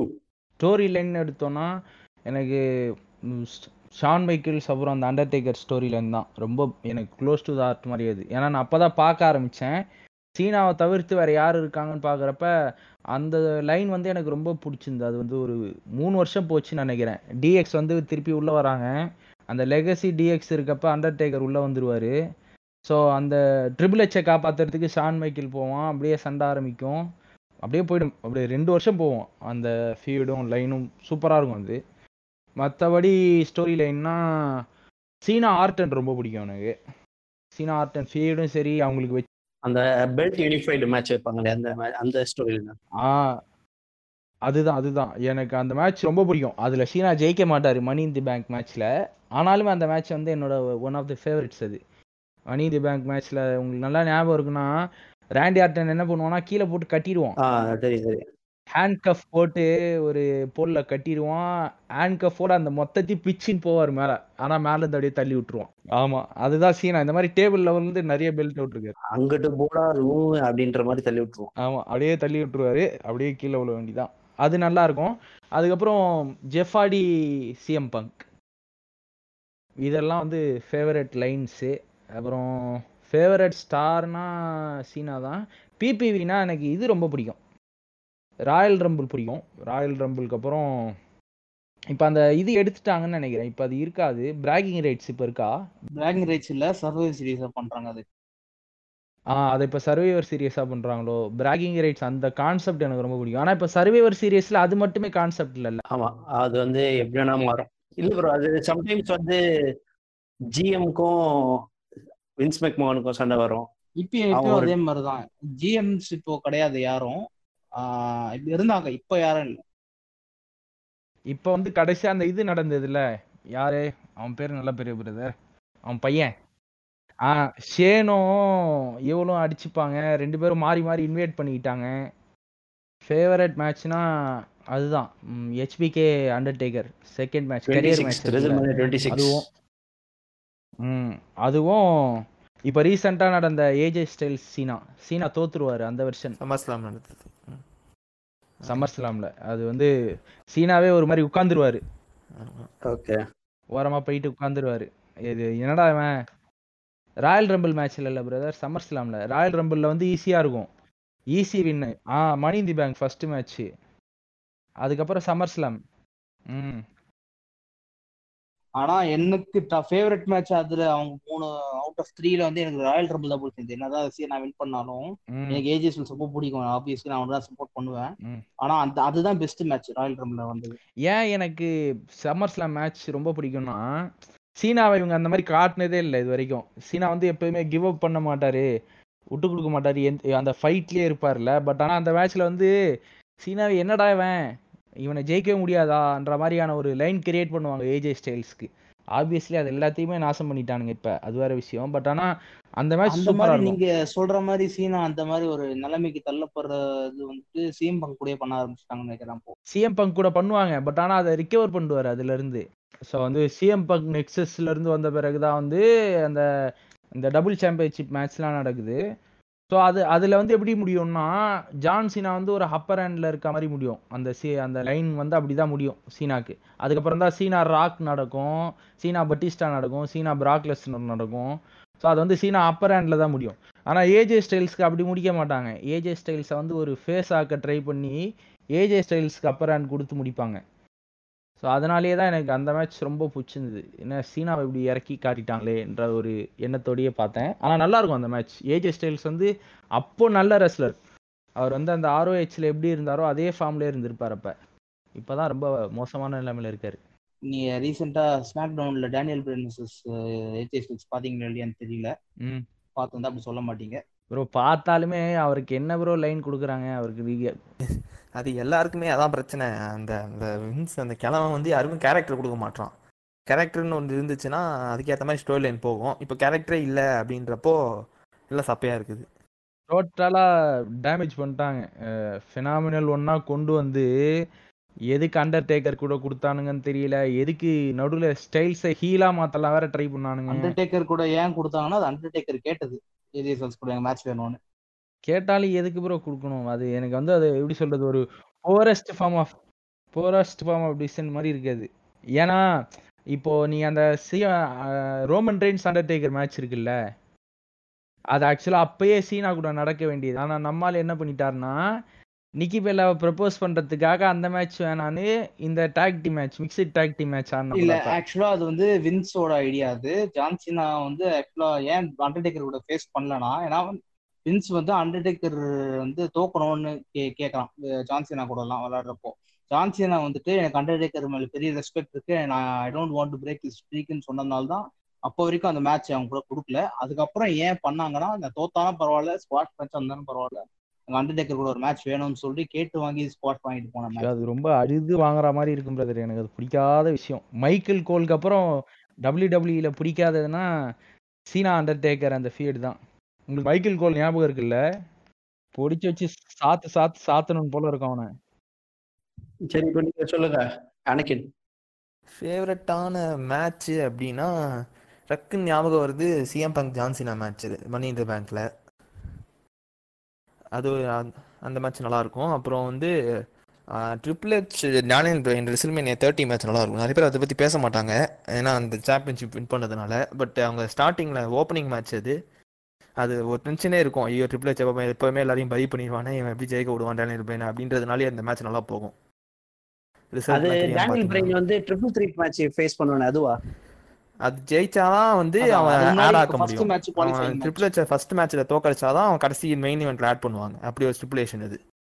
ஓகே ஓகே ஓகே அது ஆடி இருக்கு அது நான் டூ கே நைன்டீன்ல தான் விளாட்னேன். அந்த மேட்சை விளாடுனேன். ஸோ அப்போதான் தெரியும் எனக்கு. ஓ இப்படி ஒரு மேட்ச் நடந்தது எனக்கு தெரியும். அதான் ஞாபகம் இருக்காது. ஆனா one of the best WrestleMania opening matches அது. நல்லா இருக்கும். அதே மாதிரி பெஸ்ட் பேப்பர் வியூனா எனக்கு ராயல் ரம்பிள் அந்த ஸ்டிப்புலேஷன்னாலேயே வந்து ராயல் ரம்பிள் எல்லாமே பிடிக்கும். பட் இப்போ ரீசெண்டாக கொஞ்சம் நல்லா பண்ணலை. இந்த வருஷம் தான் நல்லா பண்ணாங்க. ஒரு நாள் கழிச்சு. ஆனால் ஆனால் ஸ்பெசிஃபிக்காக ஒரு பேப்பர் வியூ அப்படின்னு எடுத்துக்கிட்டோம்னா வந்து நிறைய இருக்குது ரெசில்மேனியா செவன்டீன் பிடிக்கும். அதில் எல்லா மேட்சுமே நல்லாயிருக்கும் பார்க்குறதுக்கு பார்க்கறதுக்கு அப்புறம் சமஸ்லாம் டூ தௌசண்ட் சிக்ஸ்டீன் தான் அந்த ஏதோ ஸ்டேட்ஸ் ரெசில் இது பண்ணது. சீனா கூட அந்த மேட்ச்சு ஃபின்பால செத்தலான்ஸ் மேட்ச் அது. இல்லை ப்ராக்லஸ் ரேண்டி ஆட்டம் நடந்துச்சு. அந்த மேட்ச் மட்டும் நல்லா இருக்காது. செம பில்டப் அந்த மேட்ச்சுக்கு நான் வந்து எல்லார்ட்டையும் சண்டை போடுறேன். ராண்டி ஆட்டன் பார் அடிச்சு ஓட ஓட போறான் அந்த வாட்டி. ஆர்கே ஆர்கேவா வேறு அவுட் ஆஃப் நவர்லாம் போட்டு பில்டப்லாம் கொடுப்பானுங்க. ஆமா பயங்கரமா இருக்கும். பார்த்தா ஒரே அடி நெத்திலேயே. அதான் அதனால அந்த அதனால அந்த பேப்பர் வியூ கொஞ்சம் நிறைய பேர் பிடிக்காம இருக்கலாம். பட் நிறைய நல்ல மேட்ச் இருக்குது அதுவும் பிடிக்கும். ரொம்ப ரீசெண்டாக ரெசில்மேனியா தேர்ட்டி ஃபைவ் பிடிக்கும். ஏன்னா அதில் வந்து எல்லாமே நமக்கு ஃபேவரபுளான ரிசல்ட்டாக வரும். மூணு வந்து மூணு பேருமே சாம்பியன் ஆயிடுவாங்க. Seth Rollins Becky Lynch Kofi Kingston அப்புறம் இந்த தகனாமிக் ஜான்சின் அவர் திரும்பி வருவான். நான் சொன்னல முன்னாடியே ரா ரூலைட்னு எரிக் பிஷப் ஆரம்பிச்சது அது. அதில் வந்து எயிட் மேன் டேக் டீம் மேட்சா eight man tag team later மேட்ச்னு ஒரு மேட்ச் இருக்கும். ஓகேவா அதில் வந்து யார் யாருன்னா டட்லி பாய்ஸு எல்லாம் மறந்து போச்சு. கெயினோட பார்ட்னர் வந்து டெட்லி பாய்ஸ் கெயினோ. இது ஆர்பிடி ஹரிக்கேன் ஹரிக்கேன் ஆனா ஹரிக்கேன் வந்து அதுக்கு முன்னாடி அடிச்சிருவாங்க. அடிச்சிட்டோடனே கெயின் தனியா பார்ட்டிசிபேட் பண்ணுவார். ஓகேவா வேற இவன் இருப்பான் நினைக்கிறேன். டாமி ட்ரீமர் இருப்பான். கெயின் சோலோ வின் பண்ண மேட்ச் கெயின் தான் தனியா வின் பண்ணுவான். அது ஒரு செம்ம அது ரால வந்து சரியான மேட்ச் அந்த வருஷத்துக்கான ஸ்லாமி அவார்ட்ஸ்ல வந்து பெஸ்ட் மேட்ச்னு அவார்டு வாங்கிச்சு. ஸோ அந்த மேட்ச் வந்து ஏன் எனக்கு ரொம்ப பிடிக்கும்னா அந்த மேட்ச்ல வந்து நான் எங்க அப்பா என் தம்பி மூணு பேரும் மாத்தி மாத்தி இவன் தானே வின் பண்ண போறான் அப்படின்ற மாதிரி என்ஜாய் பண்ணி நல்லா ரொம்ப நல்லா என்ஜாய் பண்ணி பண்ணி பார்த்தோம். ஒரு ஃபார்ட்டி ஃபைவ் மினிட்ஸ் போச்சுன்னு நினைக்கிறேன் அந்த மேட்ச்சு ஸோ அப்போ நான் வந்து சிக்ஸ்த்தோ செவன்த்தோ படிச்சுட்டு இருக்கேன். அப்போ அப்போ ரொம்ப ரொம்ப என்ஜாய் பண்ணி மாதிரி மேட்ச் இன்னைக்கு வரைக்கும் close to heart story line favourite story line பார்த்தா நிறைய இருக்கு. இந்த பிராக் லெஸ்னரோட ரைசிங் ஆர்க் இருக்கு தெரியுமா? அது எனக்கு ரொம்ப பிடிக்கும். அவன் என்னதான் ஹீலா இருந்தாலும் அந்த எடுத்தோடனே ஹல்கோகனை முறைக்கிறது அதுக்கப்புறம் ராக் அடிக்கிறது அதுக்கப்புறம் அண்டர்டேக்கர் கிட்ட வர்றது அப்புறம் பால் ஹேமன் அவனை ஏமாத்துறது. இந்த ஏர்லி ஏர்லியஸ்ட் ஒரு ரெஸ்லரை வந்துட்டு புஷ் பண்ணி அத்தனை பேரையும் பீட் பண்ண வச்சு கொண்டு போற இது கூட வந்துட்டு ஃபோர்ஸ்டா ஃபீல் பண்ணாத ஒரே ரெஸ்லர் எனக்கு பிராக் அந்த. ஒரு செம்ம ஆர்க் அது. அதே மாதிரி அந்த அந்த ரெஸ்லிங் மேட்ச் அந்த ரெசல்மேனியா மெயின் இவெண்ட் எனக்கு ரொம்ப பிடிக்கும். கர்டாங்கிள் வர்சஸ் கர்டாங்கிள் நீங்க இந்த Nichols-ஆ? லெஸ்னர் இந்த ஸ்டோரியில ஒரு. முக்கியமான பங்கை மறந்துட்டீங்க. அண்டர்டேக்கரா இல்ல ஒத்த காலத்துல இருக்கிறவன போட்டு அடிப்பானே. ஜாக் போட்டு அடிப்பானே. ஸ்ட்ரெச்சரை வச்சு அடிப்பான். ஆமா. ஆமா ஆஹ் ஐயோ அவன் பேரு அவன் பேர் என்ன? சாக் கோவன் ஆமா. Zach Gowen. கோவன். ஆடியன்ஸா வந்து ஹேண்டிகேப் மேட்ச் எல்லாம் பார்ட்டிசிபேட் பண்ணுவாங்கல்ல செம்ம ஆர்க் அது. சூப்பரா இருக்கும். அவன் அப்போ வந்து ப்ராக்லிஸ்டர் வந்து ஃபேஸ் ஆக்கிடுவாங்க கரெக்டா அப்போ ஹீலா இருக்க மாட்டான். பிக் ஷோ தான் ஹீலா இருப்பான். ஆமா. இல்ல அவன் கூட ஆடுறப்ப தான் ஃபேஸ் ஹீலா மாறுவான்னு நினைக்கிறேன். அவன் போட்டு அடிக்கிறதுனால தான். ஆமா. இல்ல பிக் ஷோக்கு ஹீல் டர்ன் பண்ணுவாங்க. இல்ல பால் ஹேமன் சேர் ஆமா ஆமா ஆமா.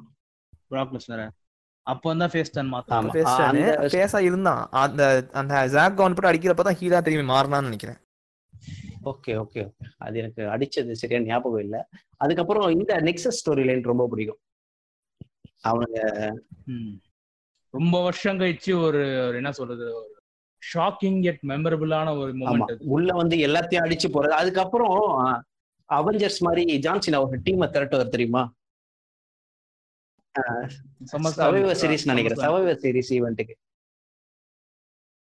சமஸ்லம். எட்ஜி கிரேட் காலி எல்லாரையும் இன்ட்ரடியூஸ் பண்ணுவாரு. என் டீம் இது இப்பதான் இன்ட்ரடியூஸ் பிரெட் பண்ண பிரெட் ஆர்ட்லாம் கூட்டு வர்றப்போ வேற லெவல் ஆயிடுச்சு.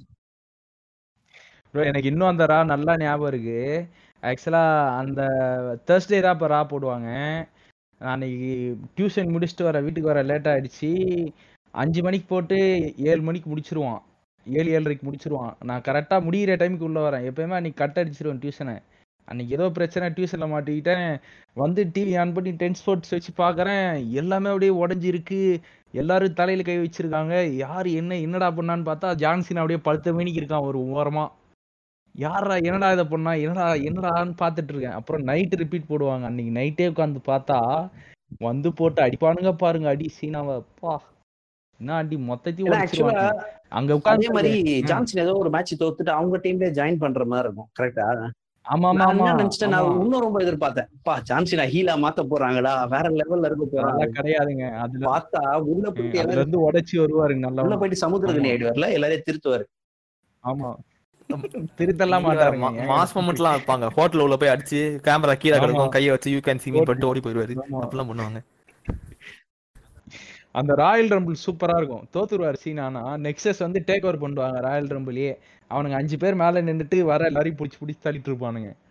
பட்டுன்னு ஓடி வந்து மூணு பேரை தள்ளிடுவார் கீழே. செமையா இருக்கும் அதெல்லாம். நல்லா இருந்தது. அது ஆக்சுவலா வந்து ஜான்சினாவே வந்து ஹீலா நான் மாற போறேன் அப்படின்னு வின்ஸ் மெக்மோகன் கிட்ட வந்து சொன்னாராம். ஆனா வின்ஸ் மெக்மோகன் இல்ல முடியாது. நீ வந்து ஃபேஸ் எப்பவுமே ஃபேஸ் நீ தான் டபிள்யூ டபிள்யூ ஃபேஸ்னு சொல்லிட்டு மனசை மாத்திக்கிட்டாரு போல. மாத்திருந்தா ஏதாவது இன்ட்ரெஸ்டிங்கா இருந்திருக்கும் வேற மாதிரி. ஆஹ் அதே மாதிரி என்னோட இப்ப ஹீலா மாறினாரு. ரோமன் ரெயின்ஸ் கூட. பாக்குறியா இல்லையே. அது ஹீல்லாம் கிடையாது. எல்லாம் ரோமன் ரைன்ஸ் என்னதான் கஷ்டப்பட்டு நீ ஃபேஸ்ன்னு காமிச்சாலும் எவனுமே மதிக்க மாட்டான் அவனை. எனக்கு எனக்கு ஒரு மதிப்பே வரலங்க அவன் மேல. இல்ல அதான் இப்போ கொண்டு வந்து. மொத்தத்தையும் எல்லாத்தையும் ஒரே அடியா கொடுத்தா நல்லா இருக்காது. அவங்க அதான் பண்றாங்க. அதான் பிரச்சனை. மொத்தமா ஒருத்தர் மேல திணிக்கிறாங்க இப்ப. இப்போ பிராக் லெஸ்னருக்கு அப்படி பண்ணாங்கன்னா அவன் பிசிக்கு தவிர அவன் ஒரு சரியான ஆத்லீட் அவன் வந்து கிரவுட் புல்லர் அவன் அத்தனை பேர் பால் ஹேமன் பால் ஹேமன் இருந்தது. அந்த ஒரு ஒரு மேட்ச் குவாலிட்டியும் நல்லா இருக்கும் பிராக் லெஸ்னர் என்னதான் ஒரு மான்ஸ்டர் ஸ்கில் மாதிரி மேட்ச்ல இருந்தாலும் மேட்ச் குவாலிட்டி நல்லா இருக்கும் மெர்ச்சன்டைஸ் அந்த டைம்ல சரியான செல் பண்ணிட்டு இருக்காங்க பட் அதையும் தாண்டி அந்த ஒரு ஒரு கேரக்டர் ஒழுங்கா புல் பண்ண முடியும். இங்க நம்ம ரோமன் கிட்ட எதுவுமே இல்ல. அவனோட ஃபினிஷர் கூட எனக்கு அந்த அளவுக்கு எந்த இதுவும் புரியல. அந்த சூப்பர்மேன் பஞ்சு என்னடா டேய் என்னங்கடா பண்றீங்க? நீ பேசிட்டீங்க பட்டுன்னு ஸ்பியர் வேற கோல் பக்கில இருந்து திருடி கொடுத்துருக்காங்க. எனக்கு அந்த சரி இந்த ஃபினிஷரை பத்தி நம்ம அப்புறம் பேசுவோம். அந்த ஃபேவரட் ஃபினிஷர்ஸ் பேசிடுவோம் ஆஹ் இப்போ என்னோட இன்னொரு பிபிவி எப்பவுமே நான் ரொம்ப என்ன சுத்தமா ரெஸ்லிங் பார்க்கலனாலும் இந்த பிபிவி மட்டும் நான் கண்டிப்பா பார்ப்பேன். ராயல் ட்ரிபிள் ராயல் ட்ரிபிள் வந்து எப்படி சொல்றதுன்னா நான் முதல் முதல்ல பார்த்த ராயல் ட்ரிபிள் வந்து இந்த ஸ்டோன் கோல் ஜெயிக்கிற ராயல் ட்ரிபிள் அதான் கெயின் வந்து சேரை வச்சு ஹெல்மெட் பண்ணுவோம் தெரியுமா? நிறைய 2001 பட்டு Royal சேர் Rumble. வச்சு டூ தௌசண்ட் ஒன் அது. அது ரொம்ப பிடிக்கும் எனக்கு. நான் அப்பவே எதிர்பார்த்தேன் கெயின் வின் பண்ணும் கெயின் வின் பண்ணணும்னு. ஆனா இன்னைக்கு வரைக்கும் அவருக்கு ஒரு அந்த ரெக்கக்னிஷனே கொடுக்கல கடைசி வரைக்கும்.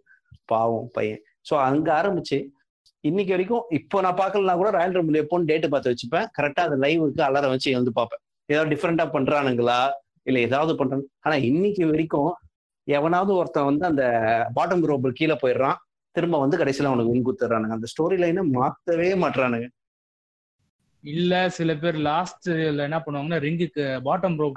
போயிட்டு அப்படிதான் win பண்ணிட்டு. லாஸ்ட் வந்து உள்ள தள்ளி விட்டுருவாங்க. அந்த கோபி கிங்ஸ்டனுக்கு ஒன்று கொடுக்கலாம் ஒரு வின்னு கொடுக்கலாம் ஏன்னா ஒவ்வொரு தடவையும் ஒரு டிஃப்ரெண்டான ஒரு இது பண்றான் ஜான் மாரிசன் கூட கொஞ்சம் நடுவில் கொஞ்சம் நல்லா பண்ணிட்டு இருந்தான் அதுக்கப்புறம் ரெசல்மனியா மேட்ச்னா இந்த ரெசல்மனியா டுவெண்ட்டி ஃபைவ் வந்து என்னோட all time favourite Undertaker versus Shawn Michaels அதுக்கு முன்னாடி வந்து இன்னொரு மேட்ச் இந்த இன்ஃபர்னோ மேட்ச் ஒன்று ஞாபகம் இருக்கான்னு தெரில உங்களுக்கு? கெயின் வர்சஸ் அண்டர்டேக்கர் அந்த மேட்ச் எனக்கு ரொம்ப பிடிக்கும். அது வந்து முதல்ல வந்து செம மேட்ச் அது. அது என்னதான் நம்ம கெயின் வந்து ஒரு நாலஞ்சு க்ளவுஸ் போட்டு கையை ஏறி வச்சாலும் அந்த டைம் பார்க்கும்போது வேற லெவல்ல இருந்தது. அதுக்கப்புறம் இந்த ஸ்காட் ஸ்டைனர் ஞாபகம் இருக்கா உங்களுக்கு? ஆனா ஸ்காட் ஸ்டைனர் மட்டும்தான் ஞாபகம் இருக்கு. அவன் வந்து டபிள்யூ டபிள்யூஇக்குள்ள வரும்போது வேற லெவல்ல இது இருந்தது. அந்த டைம் தான் கோல்டு பர்க்லாம் இருந்தானுங்க. நான் நினைச்சேன் இவன் தான் அடுத்த ப்ராக் லெஸ்னர் அப்போ எனக்கு தெரியாது அவன் பழைய ஆளுன்னு ஆஹ் இவன் தான் அடுத்த ப்ராக் லெஸ்னர்லாம் நினைச்சேன். அவனும் அப்படியே சப்புடு போயிட்டான். பிராக் லெஸ்னரே இப்ப அடுத்த பெரிய இது மாதிரி தான் இருந்தான். ஆமா அப்பயே அடுத்த பிராக் லெஸ்னரா வந்த வந்து மத்த ரெஸ்லர்ஸை விட இவன் ப்ராக் லெஸ்னரோட ஃபேம் வந்து ரொம்ப நம்ம இந்தியன்ஸ் கிட்ட இருந்து எல்லாருக்கும் ரீச் ஆனது காரணம் அந்த கேமு தான். அவன் தான் கவர் கவர்லயே இருப்பான். இயர் கம்ஸ் த பெயின் கேம்ல அதுவும் அந்த சீசன்ஸ்ல அவனோட ஒர்க் அவுட் மூவ்மெண்ட்ஸ்ல தான் காட்டுவானுங்க. அதுல வந்து வேற லெவல் ஃபேமஸ் ஆனான் ஸோ ப்ராக்லெஸ்டன் வந்து always close to heart character அதுக்கப்புறம் இப்போ இப்போ அவன் ரிட்டர்ன் வந்தான்ல ரெண்டாயிரத்தி பன்னெண்டுல வந்தானா? அதுல இருந்து எனக்கு பிடிக்கல. ஜான்சினா வந்து அடிப்பானே அது எனக்கு பிடிக்கல சுத்தமா. அதுல இருந்து அவன் சிஎம் கம்ப்ளைண்ட் பண்ணிட்டு போட்டான் போனால பார்ட் டைம்ஸ் தான் இவங்க முக்கியத்துவம் கொடுக்குறாங்க. அந்த மாதிரி எங்கெல்லாம் மெயின் ரோஸ்டர்ஸ்க்கு எப்போவே கவனிக்க மாட்டுறானுங்கன்னு சொல்லிட்டு வின்ஸ்மெக் மகனிட சொல்லிட்டு போகும்போது ஓ இந்த பிரச்சனைலாம் இருக்கான்னு எனக்கு தெரிய வந்து அப்பத்துல இருந்து ராகஸ்டரை வந்து பிடிக்காம போயிடுச்சு. இவன் என்ன இவ்வளவு ரூல் போடுறான்? இது சோம்பேறித்தனம் வந்துருச்சு அவனுக்கு. இது பணம் வந்தா போதும் எதுவும் ஒர்க் பண்ண வேணாம் அப்படின்னு. அதனாலேயே சரியா பண்றது இல்லை எதுவும். நீங்க இப்போ ரீசெண்டா பாத்தீங்கன்னா எந்த ஒரு AJ Styles Brock Lesnar Daniel Bryan Brock Lesnar Finn Balor Brock Lesnar match தவிர மிதி மிதி எல்லா மேட்சுமே வந்து மோசமா தான் இருக்கும். அண்டர்டேக்கர் சேர்த்துக்கோங்க. ஏன்னா வந்து ஒர்க் பண்றதுக்கு இப்போ வந்து ரொம்ப லேசி ஆயிட்டு வந்து அஞ்சு நிமிஷம் தான் மேட்ச் ஆடுவேன். இல்ல மிஞ்சி போனா பத்து நிமிஷம் அதுக்கு மேல கொடுக்க மாட்டேன்னு சொல்லிட்டு ரொம்ப அதுவும் சூப்ளெக்ஸ் சூப்ளெக்ஸ் சூப்ளெக்ஸ் ஃபினிஷர் ஆனா ஏன் வின்ஸ்மெக் வந்து அவன் ரொம்ப பின்னாடி போயிட்டே இருக்கணும்? அவன் நினைச்சா வேற ஒரு ஸ்டாரை கிரியேட் பண்ணலாம்ல? அவன் அவன் நினைக்கிறான் அவன் பிராக் லெஸ்டர் வந்தாதான் ரேட்டிங்கே வருது இல்லைன்னா யாருமே வரமாட்டாங்கன்னு நினைச்சிட்டு இருக்கான். அது ஒரு ஒரு பத்து பெர்சன்ட் உண்மை அவ்வளவுதான். Okay. வந்தா வந்தாதான் யாரும் இப்ப வரமாட்டாங்க. சாம்பியன் ஆனா. கண்டிப்பா வரமாட்டான்டா எது- எதுக்குல அதை பார்க்கணும்னு சொல்லிட்டு போயிடுவாங்க நிறைய பேர்.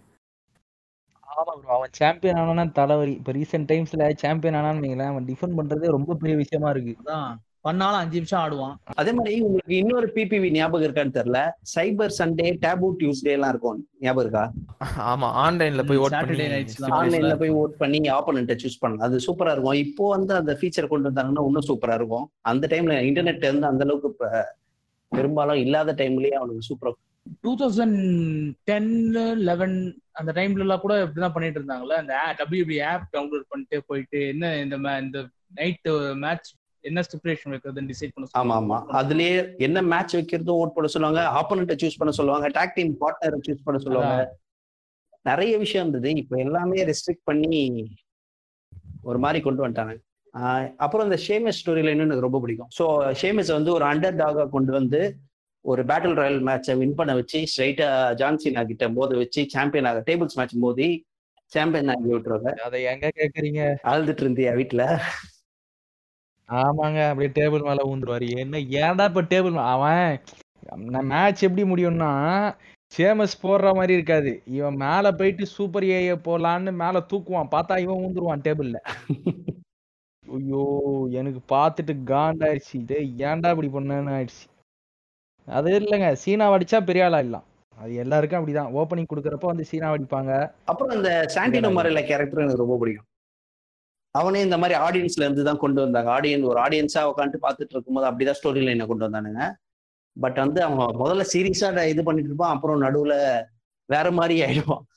செம்ம ஃபன்னி கேரக்டர் ஆயிடுவான். ஒரு royal rumble forty man royal rumble அவன் வின் பண்ணியிருந்தா வேற லெவல்ல இருந்திருக்கும். அல்பர்டோ டெல்ட்ரியோ கிட்ட கொடுத்துருவானுங்க. செம்ம காண்டா இருந்தது அதெல்லாம். நிறைய பேருக்கு தெரியாத ஒரு உண்மை என்னன்னா சென்டினோ முறையில வந்துட்டு ஒரு மிக்சட் மார்ஷல் ஆர்ட்ஸ் கோச் ஆமா எம்எம்ஏ கோச் அவன் வந்து அவன் ஆமா சரியான ரெக்கார்ட் இருக்கு அவனுக்கு எம்எம்ஏல வின்ஸ் இதெல்லாம். பயங்கர ஸ்கில்டு பர்சன் தான் அவனை. கூப்பிட்டு அந்த. பாம்பு ஸ்மாக்லாம் போட்டாங்க. என்னங்க? என்ன பண்றது? எல்லாம் வின்ஸ் மேக்மேனோட புத்தி அப்படிதான் பண்ணுவான். ஸோ ஆனா எனக்கு சண்டின முறையில ஏன் ரொம்ப பிடிக்கும்னா சண்டின முறையிலோட ஃபினிஷர் வந்து கொஞ்சம் யூசர் ஃப்ரெண்ட்லியா இருக்கும். எங்க வேணா எப்படி வேணா உட்காந்து போடலாம்ல.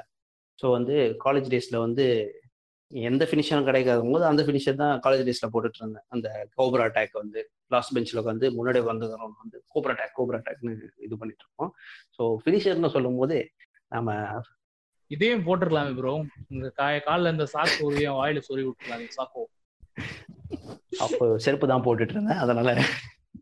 ஆஹ் சரி அப்படியே நம்ம ஃபேவரட் ஃபினிஷருக்கு வந்துடும் நீங்க சொல்லுங்க. விண்டு உங்க ஃபேவரட் ஃபினிஷர் எது? டபுள் ஏன்னு சொல்லாதீங்க. எனக்கு ஃபேவர் டபுள் ஏ இல்லைங்க அது ஒரு மட்டமான ஃபினிஷருங்க ஏங்க மனசு புண்படுத்துறீங்க? அது இல்லைங்க. எனக்கு வந்து ஜெஃபாடியோட ட்விஸ்ட் ஆஃப் ஃபேட் பிடிக்கும். அதுக்கப்புறம் வந்து சிஎம் பங்கோட கோ டு ஸ்லீப் பிடிக்கும். இதுதான் ஃபேவரட்ஸ் அதுக்கப்புறம் ஆர்டனோட அந்த பண்ட் கிக்கு ஆனால் இப்போ பேன் பண்ணிட்டாங்க. ரீசெண்டான பேக்லாஷ் யாரெல்லாம் பார்த்தீங்கன்னு தெரியல. ஆ பார்த்துட்டீங்களா? நான் உங்களுக்கு ஸ்பாய்லர் சொல்லணும்னு நினச்சேன். அதில் தான் மறுபடியும் பேக்லாஷ் தானே ப்ரோ அது? இல்ல ரால திருப்பி போட்டான். ராலியும் போட்டானா? பேக்லாஷ் முடிச்சிட்டு ராலியா? பேக்லாஷ் முடிச்சுட்டு ரால கிறிஸ்டியனுக்கு போட்டான். அது என்னது ஆக்சுவலா கால்ல எட்டி உடைக்கிறது மூஞ்சில? ஆ கழுத்து அதை பேன் பண்ணி வச்சிருந்தாங்களா? ஆமா. பண்ணி நிறைய எஜ்ஜிக்கு அடிப்பாரு பேக்லாஷ்ல வந்து. செம மேட்ச் அது. ஸோ இது மூணு அந்த எட்ஜி மேட்ச் வந்து. அவங்களே best match best match of the all time அந்த மாதிரி தானே? இல்ல ப்ரோ ரொம்ப நாளுக்கு அப்புறம் ஒரு நல்ல மேட்ச் அது. இல்ல எதுக்கு அப்படி வந்து பண்ணாங்கன்னா டேவ் மெல்சர்னு சொல்லி ஒரு ரிப்போர்ட்டர் இருப்பான். ரெஸ்லிங் மேட்சுக்குலாம் அவன் தான் ரேட்டிங்ஸ் கொடுத்துட்டு அந்த மாதிரி பண்ணிட்டு இருந்தேன். நான் அவன் வந்துட்டு இப்போ நம்ம நம்ம ஊரோட என்ன சொல்றது? அவனுக்கு ரெஸ்லிங் உலகத்தின் ஒரு ரிவ்யூ பண்ற ஆள்னு வச்சுக்கோங்களேன். பாண்டா மாதிரி ஒரு ஆள்னு வச்சுக்கோங்க. இல்ல அபிஷேக் ராஜ் மாதிரி ஒரு ஆள்னு வச்சுக்கோங்களேன். கொஞ்சம் வயசானவன். அவன் வந்துட்டு நியூ ஜப்பான் அந்த மாதிரி ரெஸ்லிங் கம்பெனிக்கு மட்டும்தான் வந்து முக்கியத்துவம் கொடுத்து அதுக்கு தான் நிறைய ரேட்டிங் கொடுத்துட்டு இருப்பான். பெஸ்ட் மேட்ச் எவர்னு சொல்லிட்டு இருப்பான். ஸோ அதனால டபிள்யூபிக்கு பெருசாக முக்கியத்துவம் கொடுக்க மாட்டான். நல்ல மேட்ச்லாம் இங்கே வராது. பயாஸ்டா தான் இருப்பான். ஸோ அவனை வந்துட்டு நக்கல் பண்றதுக்காக வேணுட்டே இந்த ஒரு ஆவரேஜா இருந்தாலும் பரவாயில்லன்னு சொல்லிட்டு இந்த மேட்ச்சுக்கு இப்படி புஷ் பண்ணிட்டு இருந்தாங்க. கிரேட்டஸ்ட் ரெஸ்லிங் மேட்ச் எவர்னு ஸோ அப்படி ஆரம்பிச்சது. ஆனா உண்மையிலேயே அவங்க டெலிவரி பண்ணியிருக்காங்கன்னு கேள்விப்பட்டேன். நான் ஒன்றும் பார்க்கல இந்த மேட்ச் மேட்ச் பாருங்க. ரொம்ப நாளுக்கு அப்புறம் ஒரு ப்ராமிசிங் மேட்ச் ஸ்டார்டிங்ல இருந்து எண்டு வரைக்குமே நல்லா இருக்கும். ஆ கிரேட்டஸ்ட் கிடையாது பட் ஆனா அவங்க கிரியேட் பண்ண ஹைப்புக்கு ஓகே ரொம்ப டிசப்பாயின்மெண்டா ஆனா இல்ல அந்த. கிரேட்டஸ்ட்னு நல்லா சொன்னோடனே இருந்துச்சு. தான் ஞாபகம் இருக்கு. நான் அந்த மேட்ச் சொல்லாம விட்டுட்டேன். Mankind versus Undertaker hell in the cell match நான் சொல்லாம விட்டுட்டேன். ஆமா. இப்போ நான் தெரியப்படுத்திருக்கேன். நமக்காக ஒரு கொலை சாவர வரைக்கும் போனாரு. எப்படி நம்ம மறந்தோம் அதை? அந்த மனுஷனை கொல்லாததான் மிச்சம். அந்த அத்தனையும் மேட்ச் பண்ணிட்டாங்க. அந்த அந்த மேட்ச் நீங்க போய் பிஹைண்ட் த சீன்ஸ் எல்லாம் பாருங்க பார்க்கலன்னு யாராவது. என்னென்னமோ இருக்கும். மேல இருந்து விழுந்ததுனால வந்து இது ஹெல்லுன்னு செல் அதுக்கப்புறமா செல்லை உடச்சிட்டு உள்ள விழுவார்ல? ரிங் உள்ள. அது பிளான்ட் இல்லையா அது? அண்டர்டேக்கர் அப்போ ஜோக்ஸ் எல்லாம் போட்டு வெயிட் தாங்காம உள்ள போயிடுச்சு. அண்டர்டேக்கர் வந்து மேன் நான் கொண்டுட்டேன்னு நினைச்சிட்டு மேல நின்னுட்டு. ஆஹ் கீழே விழுந்த ஃபோர்ஸ்ல ரெண்டு பல்லு உடஞ்சு மூக்கு உள்ள போய் உள்ள போய் சொருகிக்குச்சு. ஐயோ. ஆமா. நீங்க வேணா போய் அதை பாருங்க எல்லாம் இருக்கும் டாக்குமெண்ட்ரிலாம் லாஸ்ட் ரைட்ல அதை பத்தி இருக்கா? யாரு யார் மேன் இல்ல கைண்ட் காதை வெட்டு வந்து வெறும் அண்டர்டேக்கர் பத்தி தான் அதனால லாஸ்ட் ரைட் இல்ல. மேன் கேண்டிக்கு இருக்கு. ஹேவ் அ நைஸ் டேவோ ஏதோ இருக்கும். அது நீங்க போய் தேடினீங்கன்னா இருக்கும். Okay okay. மேன் கைண்டோட டாக்குமெண்ட்ரி இது. ஆனா ஏன் அந்த மாதிரி ரெஸ்லர்ஸ்க்கெல்லாம் இவங்க ஏன் எதுவுமே பண்ண மாட்டேங்கிறாங்க? எவ்வளவு டெடிகேட்டடா கம்பெனிக்காக உழைக்கிறாங்க? கெயின்லாம் பாத்தீங்கன்னா கெயின் பிக் ஷோலாம் பாத்தீங்கன்னா அப்படி கிடையாது. அவங்களுக்கு முக்கியம் யார் அவங்க கம்பெனிக்கு நிறைய ப்ராஃபிட் பண்ணி கொடுக்குறாங்க நல்லா பேர் வாங்கி கொடுக்குறாங்கன்னு தான் நமக்கு தேவை. ஹார்ட் ஒர்க் எல்லாம் அவங்களுக்கு தேவையில்ல. நல்ல பாலிசி இல்ல பட் அதான் ஃபாலோ பண்றாங்க இப்போ வரைக்கும். ஏன்னா கெயின்லாம் எவ்வளவு நாளா உழைச்சிட்டு இருக்கான். எந்த இதுக்கும் போகாம ஆஹ் மத்த ரைவல்ஸ்க்கு எதுக்குமே போகாம எப்பயாவது நம்மளுக்கு ஒரு ஸ்டோரி லைன் வரும்னு சொல்லிட்டு அப்படியே அந்த மாஸ்க் அவுத்ததுல இருந்து அவனுக்கு ஒரு ப்ராப்பர் ஸ்டோரி லைனே வரல. நீங்க சொல்லுங்க எனக்கு pile driver and tombstone pile driver இந்த ரெண்டு தான் எனக்கு வந்து பயங்கர அது டேட்டியா டிஃபரன்ஸும் சொல்லிடுங்க நான் மறந்துட்டேன். இப்போ வரைக்கும். டிஃப்ரெண்ட் பைல் டிரைவர் வந்துட்டு அப்படியே அந்த பவர் பாம்புக்கு தூக்குவாங்க தெரியுமா? அந்த மாதிரி தூக்கி பின் ஹெட் வந்து பின்னாடி திரும்பி இருக்கும். ஸோ அப்படி வந்து உட்காருவாங்க. முட்டி போட்டு விழ மாட்டாங்க. அப்படியே உட்கார்ந்த மாதிரி விழுவாங்க. நெக் உடையறதுக்கு நிறைய வாய்ப்பு இருக்கு அந்த pile driver normal pile stone கோல்டுக்குலாம் stone file driver அவன் அண்டர்டேக் ஆமா. டூம் ஸ்டோன் பைல் டிரைவர் நீங்க எல்லாருக்குமே தெரியும் அண்டர்டேக் ஓகே ஓகே சப்மிஷன் ஃபேவரட்னு பார்த்தா லைன் டேம்பர் கிறிஸ் ஜெரிக்கோ போற லைன் டேம்பர் அதாவது பால்ஸ் ஆஃப் ஜெரிக்கோ தான். ஆனா அப்போ வந்துட்டு ப்ரெஷர் வந்து அப்படியே உட்கார்ற மாதிரி கிடையாது. முட்டி வந்து நெக்கு கிட்ட வச்சுட்டு அப்படி ஹோல்ட் பண்ணுவாங்க. அந்த மாதிரி இருக்கும் இப்போ வால்ஸ் வால்ஸ் ஆஃப் ஜெரிக்கோ அது இன்னும் பார்க்கறது ரொம்ப பவர்ஃபுல்லாக இருந்தது. கூட நீங்க அந்த கிறிஸ்பன் வா போற அந்த கலர் ஸ்டேஷன் எடுத்துக்கோங்க. பார்க்கறதுக்கே வந்து நமக்கே இங்கே கழுத்து வலிக்கும் ஓகே ஓகே நீங்க சொல்லுங்க அனக்கின் ஃபினிஷர்னு எடுத்துக்கிட்டோம்னா எனக்கு இந்த கிக்கை இந்த கிக் பண்ணுற மாதிரி இருக்க ஃபினிஷர் எல்லாமே பார்க்கறதுக்கு ஒரு மாதிரி அப்பீலிங்காக இருக்கும். இந்த ஸ்பீச் இன் மியூசிக் இல்லை இந்த ப்ரோ கிக்கு இப்போ இந்த ட்ரூ மேக்கண்டர் போடுற கிளேமர் கிக் இதெல்லாம் பார்க்கறதுக்கே ஒரு மாதிரி நல்லா இருக்கும். அதனால் அந்த மாதிரி ஃபினிஷர் எல்லாமே பிடிக்கும். அது இல்லாமல் ஸ்பெசிஃபிக்காக வந்து ரெண்டு இருக்குது ஸ்டோன் கோல் ஸ்டன்னர் பிடிக்கும். அப்புறம் வந்து இது ரெண்டாவது வந்து ஒரு அண்டர் ஒரு ஃபினிஷர் வேட் பேரட்டோட புல் ஹேமர் ஃபினிஷர் ஞாபகம் இருக்கா அவங்களுக்குலாம் பார்த்துருக்கீங்களா? எல்போ அடிக்கிறது இழுத்து எல்போ வச்சு மூஞ்சிலே அடிப்பான். அது Okay. நீங்க பாத்தீங்கன்னா அந்த பார்க்கவே ஒரு மாதிரி கூலா இருக்கும். நிறைய பேருக்கு ஞாபகம் இருக்காது ஆனா எனக்கு பிடிக்கும் அது. சவுண்டு ஸ்லாப் சவுண்டு நிறைய வரும். அப்படியே வால் அச்சு தெரியும். அந்த ஃபோர்ஸ் அடிக்கும். ஆனா பிரச்சனைனா ஸ்லாப் பண்ண முடியாது. மோஸ்ட் ஆஃப் த டைம் கொஞ்சம் ஸ்லாப் கிடையாது. நெஜத்துல அடிக்கிற? நெஜத்துல அடிக்கிற மாதிரி தான் இருக்கும் மோஸ்டா எனக்கு பிடிச்சது வந்து sweet chin music and Stone Cold stunner தான். ஸ்டன்னர் வந்து ஒரு கட்டத்துல வந்து நான் என்ன நினைச்சிட்டேன்னா அது வந்து ஒரு டெட்லியஸ்ட் இது. எவ்வளவு பெரிய இவனா இருந்தாலும் படுத்துருவான். அந்த மாதிரி அது வந்து ஒரு பயங்கரமான இது. அதான் எப்போ வந்தாலும் ஸ்டோன் கோல்டு ஸ்டன்னர் போடாம போக மாட்டான். ஏன்னா அவனை இன்ட்ரடியூஸ் பண்ணும்போதே ஒரு ஹீலா தான் இன்ட்ரடியூஸ் பண்ணாங்க கரெக்டா அவனே ஒரு ஆன்டி ஹீலா மாதிரி ஆன்டி ஹீரோவா மாதிரி வேற லெவல் போயிட்டான். ஸோ அவர் என்ன யாரு எவன் எந்த அளவு பார்க்க மாட்டான் அந்த ஸ்டன்னர் போடுவான். அதான் அவனோட ஸ்டைல்னு சொல்லிட்டு அந்த சின்ன வயசுல இருந்தே அந்த கிரேஸ் அதுக்கப்புறம் ஸ்வீச் இன் மியூசிக் அப்புறம் honourable mention five star frog splash Eddie Guerrero and Rob Dam.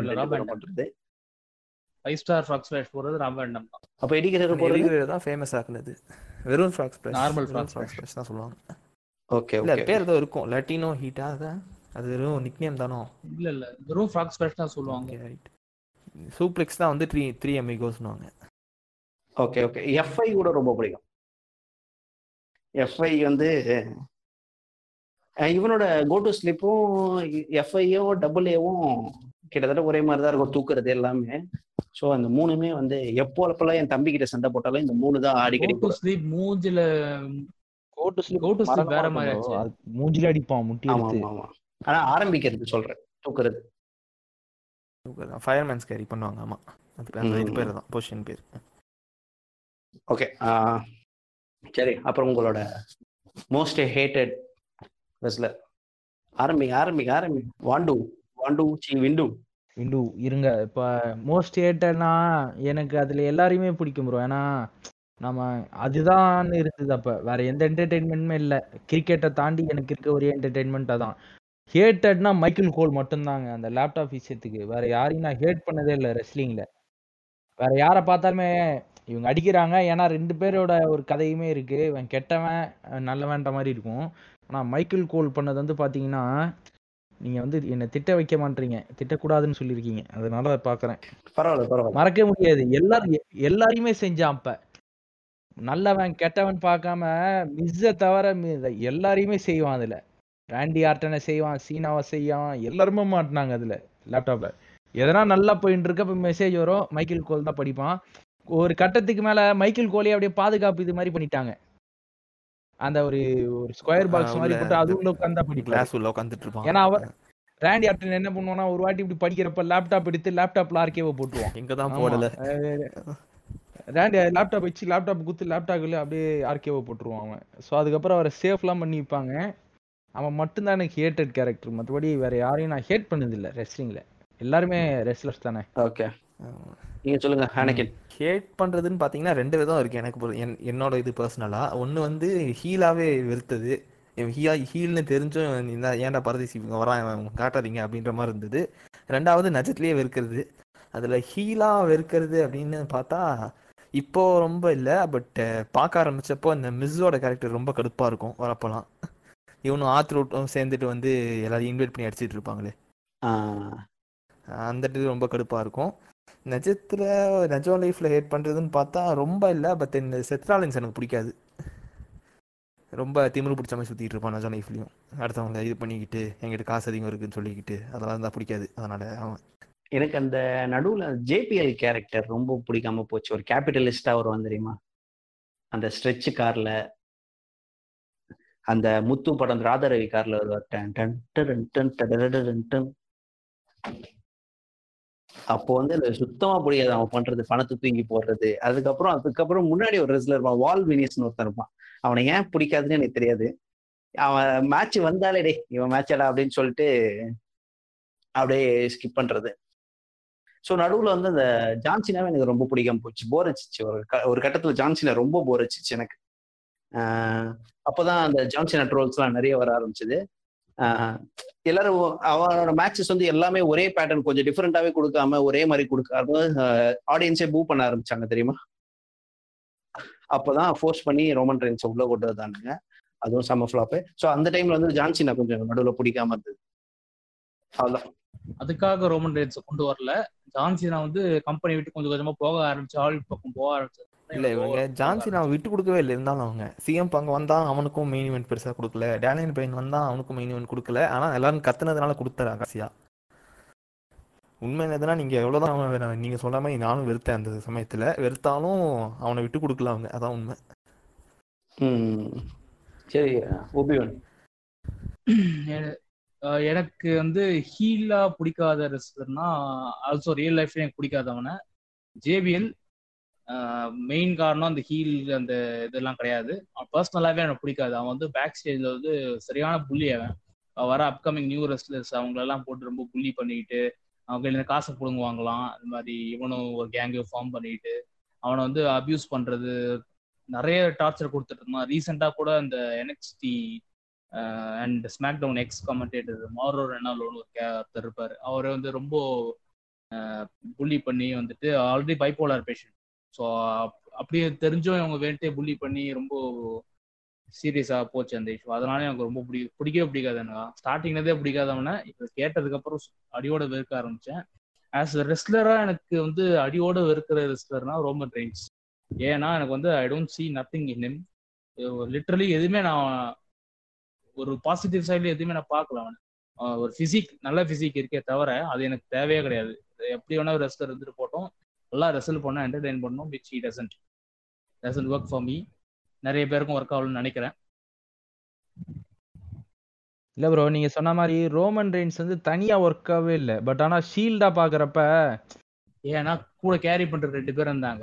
இவன் வந்துட்டு அங்க ஃபினிஷர் அந்த பவர் பாம் போடுறதுக்கும் ஸ்பியர் போடுறதுக்கும் அதுக்கு மட்டும் தான் வச்சிருந்தாங்க. தவிர லிட்டரலி இப்ப இந்த ஷீல்டு ரீயூனியன் சொல்லிட்டு ஒரு ஆயிரம் வாட்டி பண்ணிருப்பாங்களே. ஒரு ஒரு வாட்டி அந்த ரோமன் வந்து கெட் ஓவர் பண்றதுக்கு.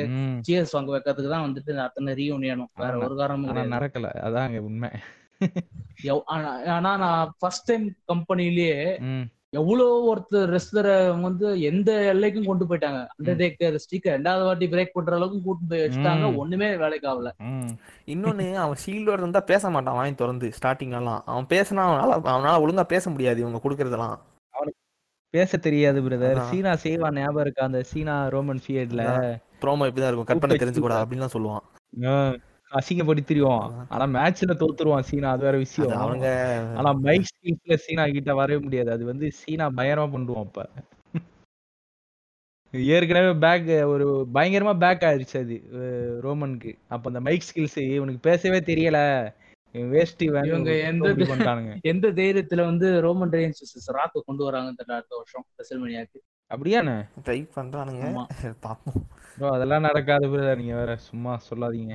ப்ரோ ஆ. வெயிட் பண்ணி பாருங்க நீங்க அடுத்த வருஷம்.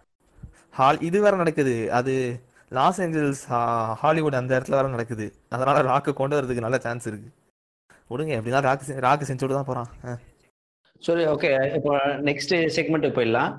Favourite underdog underdog பட்டுன்னு ஆமா என்னங்க பட்டுன்னு நானும் அதாங்க யோசிச்சேன். ஏன்னா ரீசெண்ட் டைம்ஸ்ல நான் அடுத்தது ஆகட்டும் ஆல் டைம்ல பாக்குறதுன்னு பாத்தீங்கன்னா இப்போ எடி குரேரோவும் கிறிஸ் பென்னோ வந்து அந்த அந்த ஒரு அண்டர் டாக் ஸ்டோரி மாதிரி செம்ம கஷ்டப்பட்டு பில்ட் பண்ணி கொண்டு போய் ஒரு சரியான சாட்டிஸ்ஃபைங் ஃபினாலியில முடிப்பாங்க. அப்போ அந்த டைம்ல பட் இப்போ ரீசெண்ட் டைம்ஸ் ஞாபகம் வருது டேனியல் பிரைன் தான். ஏன்னா வந்து ரொம்ப பாட்டம்ல இருந்து ஸ்டார்ட் பண்ணுவாங்க. எடி பென்வாக்காவது ஏதாவது டீசென்ட் நல்ல மேட்ச் இன்டர்கான்டல் டைட்டில் அதெல்லாம் அதெல்லாம் கொடுப்பாங்க. டேனியல் பிரெண்ட் தான் ரொம்ப பாட்டம்ல என்எக்ஸ்டில நெக்ஸஸ் கூட ஒரு ஆளா இருந்து விரட்டி விட்டு கம்பெனி விட்டு ஃபயர் பண்ணி திருப்பி கூட்டின்னு வருவாங்க. ரொம்ப பாட்டம்ல இருந்து ஸ்டார்ட் பண்ணி இங்க வந்து முடியறது வந்து ரொம்பவே சாட்டிஸ்ஃபைங்கா இருந்தது. அதனால டேனியல் பிரெண்ட் தான் ஃபர்ஸ்ட் சொல்லுவேன். எனக்கு வந்து பாத்தீங்கன்னா கோஃபி கிங்ஸ்டன் தான். ஏன்னா அவர் வந்து ஃபைட்டிங் டெக்னிக்ஸ் சரி அவருக்கு இந்த அவர் சொன்ன மாதிரி சின்ன சின்ன பெல்ட்லாம் தருவாங்க. எப்பயாவது இன்டர் கான்டினென்டல் யுனைடெட் ஸ்டேட்ஸ்லாம் எப்பயாவது தருவாங்க. இப்போதான் வந்து சாம்பியன்ஷிப் கொடுத்து திருப்பி வாங்கிட்டான் கிழவன். ஏன் வாங்கினான்னு தெரியல ஏன் கொடுத்தான்னு தெரியல. கொடுத்து வாங்கிட்டான். கொடுத்து வாங்கிட்டான் பெல்ட்டை கோஃபி அதுக்கப்புறம் இவர் ஓபிவான் சொன்ன மாதிரி டேனியல் பிரெயின் தானே. டேனியல் பிரெயின் வந்து ரொம்ப பிடிக்கும். அவர் நெக்ஸஸ்ல இருந்து வந்தப்பயே நெக்ஸஸ்ல வரப்ப அப்படியே பார்த்தப்ப அப்படியே காண்டானாலும் அப்படியே போக போக வந்து டேனியல் பிரெயின் வந்து எனக்கு ரொம்ப பிடிக்கும். ஒரு நல்ல ரெஸ்லர் அவரு. நல்லா இது பண்ணுவார். எனக்கு டேனியல் பிரெயின் பிடிக்கும் அண்டர் டாக்ல ஓகே ம். ஓகே சொல்லுங்க அனகின் அண்டர் டாக் அண்டர் டாக்னா எனக்கு ரெண்டு மூணு பேர் ஞாபகம் வராங்க. ஆனா அண்டர் டாக்கா இருந்து மேல வ- ஒரு பாதி தூரம் வந்துட்டு திரும்பி கீழே இறக்கி விட்ட ஒரு ஆள் தான் எனக்கு டக்குன்னு ஃபேவரட்டா வருது. அது வந்து ஜாக் ரைடர் யூஎஸ் சாம்பியன்ஷிப்லாம் வின் பண்ண வைப்பாங்க டால் சீட்லர் கிட்ட இருந்து. ஜாக் ரைடர் எப்போ தெரியுமா ஒரு அண்டர் ஒரு ஹியூ ஜாக்மேன் வந்து சீஃப் கெஸ்டா வருவான் ஒரு மேட்ச்ல ஞாபகம் இருக்கா? அவன் டால் சீட்லர் குத்துவான் வந்து குத்து நான் வந்து இந்த உண்மையிலே இந்த ரெஸ்லர்ஸ் எல்லாம் எவ்வளவு பெருசா இருப்பானுங்கன்னு அப்பதான் நான் கம்பேர் பண்ணி பாக்குறேன். ஏன்னா ஹியூ ஜாக்மேனே ரொம்ப குட்டியோண்டு இருப்பான் அவனுங்க முன்னாடி. ஜாக்ஸ் ஜாக் ரைடரே ரொம்ப சின்னதா இருப்பான். மத்த- மத்தவங்க மத்தவங்களோட கம்பேர் பண்ணும்போது. அவன் முன்னாடி இவன் ரொம்ப சின்னதா இருப்பான். டேய் எப்படிடா நீங்க அதுக்கப்புறம் தான் இந்த ராக்கோட சைஸ் கம்பேரிசன் நான் பார்த்தேன். இந்த நம்ம ஹாலிவுட்ல நடிக்கும் போதெல்லாம் ரொம்ப பிரம்மாண்டமா தெரியும்? ஆனா ரெஸ்லிங் மேட்ச்ல வந்து ஒரு ஆவரேஜ் ஹைட்டா தான் தெரியும். அட பாவீங்களா அப்போ வந்து மசில் கூட மசில் பயங்கரமா ஏத்தி வச்சா கூட ரிங்ல வரப்ப பாக்குறது நார்மலா தான் இருக்கும். ம் படத்துல தான் பெருசா இருக்கும். ஜாக் ரைடர் புஷ் போனது காரணம் நம்ம அமெரிக்கன் எம்ஜிஆர் சீனால தான். என்னங்க? அமெரிக்கன் எம்ஜிஆர்ன்றீங்க. ஆமா அதான் ப்ரோ நீங்க சொன்ன மாதிரி தான். அடி வாங்கிட்டு மூணு அடி வாங்கிட்டு கடைசியா இது பண்ற மாதிரி. ஆமா. மூணு அடிலாம் இல்லைங்க. இப்போ நீங்க ட்ரிபிள் ஹெச்னு வைங்களேன் திருப்பி சம்மண்டே அடிப்பான் ட்ரிபிள் ஹெச்லாம் மேட்ச்ல ஃபைட் பயங்கரமா இருக்கும். ட்ரிபிள் ஹெச் ஃபைட் எல்லாமே. தோத்தாலும் ஜெயிச்சாலும் பிசிஎம் இருக்கு. டைப்ல அவர் போட்டு பொழந்து எடுப்பாரு. உங்களுக்கு வேற லைனே கிடைக்கலையா? இல்ல அப்படிதான். ஃப்ளோல வந்துருச்சு விடுங்க. சீனா வந்து அப்படிலாம் இல்ல. அவன் வந்து கற்பாம்பூச்சி மாதிரி அடி வாங்கினே இருப்பான். ஆனா தோக்க மாட்டான். Cena match. பாக்குறதே கொஞ்சம் மனசு வலி தான் அரே ஒரு மாதிரி போவோம் ஏன்டா இவ்வளவு அடி வாங்குறன்ற மாதிரி இருக்கும். எனக்கு மூணு அடிலாம் இல்ல. லிட்டரலா சீனா வந்துட்டு ஏதாவது ரொம்ப அடி வாங்கிட்டு இருந்தா அந்த வடிவேல் மாதிரி நீங்க சேர தூக்கிலாம் போடுவீங்க உங்களுக்கு டிவி மேல. அப்படிலாம் அது வந்து சேர தூக்கி போட மாட்டோம். பக்கத்துல இருக்க ஏதாவது ஒரு பேச்சுவார்த்தை சண்டை நாங்க பாக்குறது எல்லாமே பசங்களோட தான் பார்ப்போம் தனியா பார்க்க மாட்டோம் மோஸ்டா டபிள்யூ ஸோ வந்து ஏதாவது ஒரு சண்டை வரும் எவனாதான் பேசுவான் அப்படியே அங்க கைகளை போறோம். டிவில எல்லாம் போட்டது இல்லை இது வரைக்கும். ஓகே என்னோட ஃபேவரட் அண்டர் டாக் அது அண்டர் டாகான்னு நான் சொ- தெரியல பட் ஒரு proper story line Rey Mysterio வந்து எனக்கு ரொம்ப பிடிக்கும்.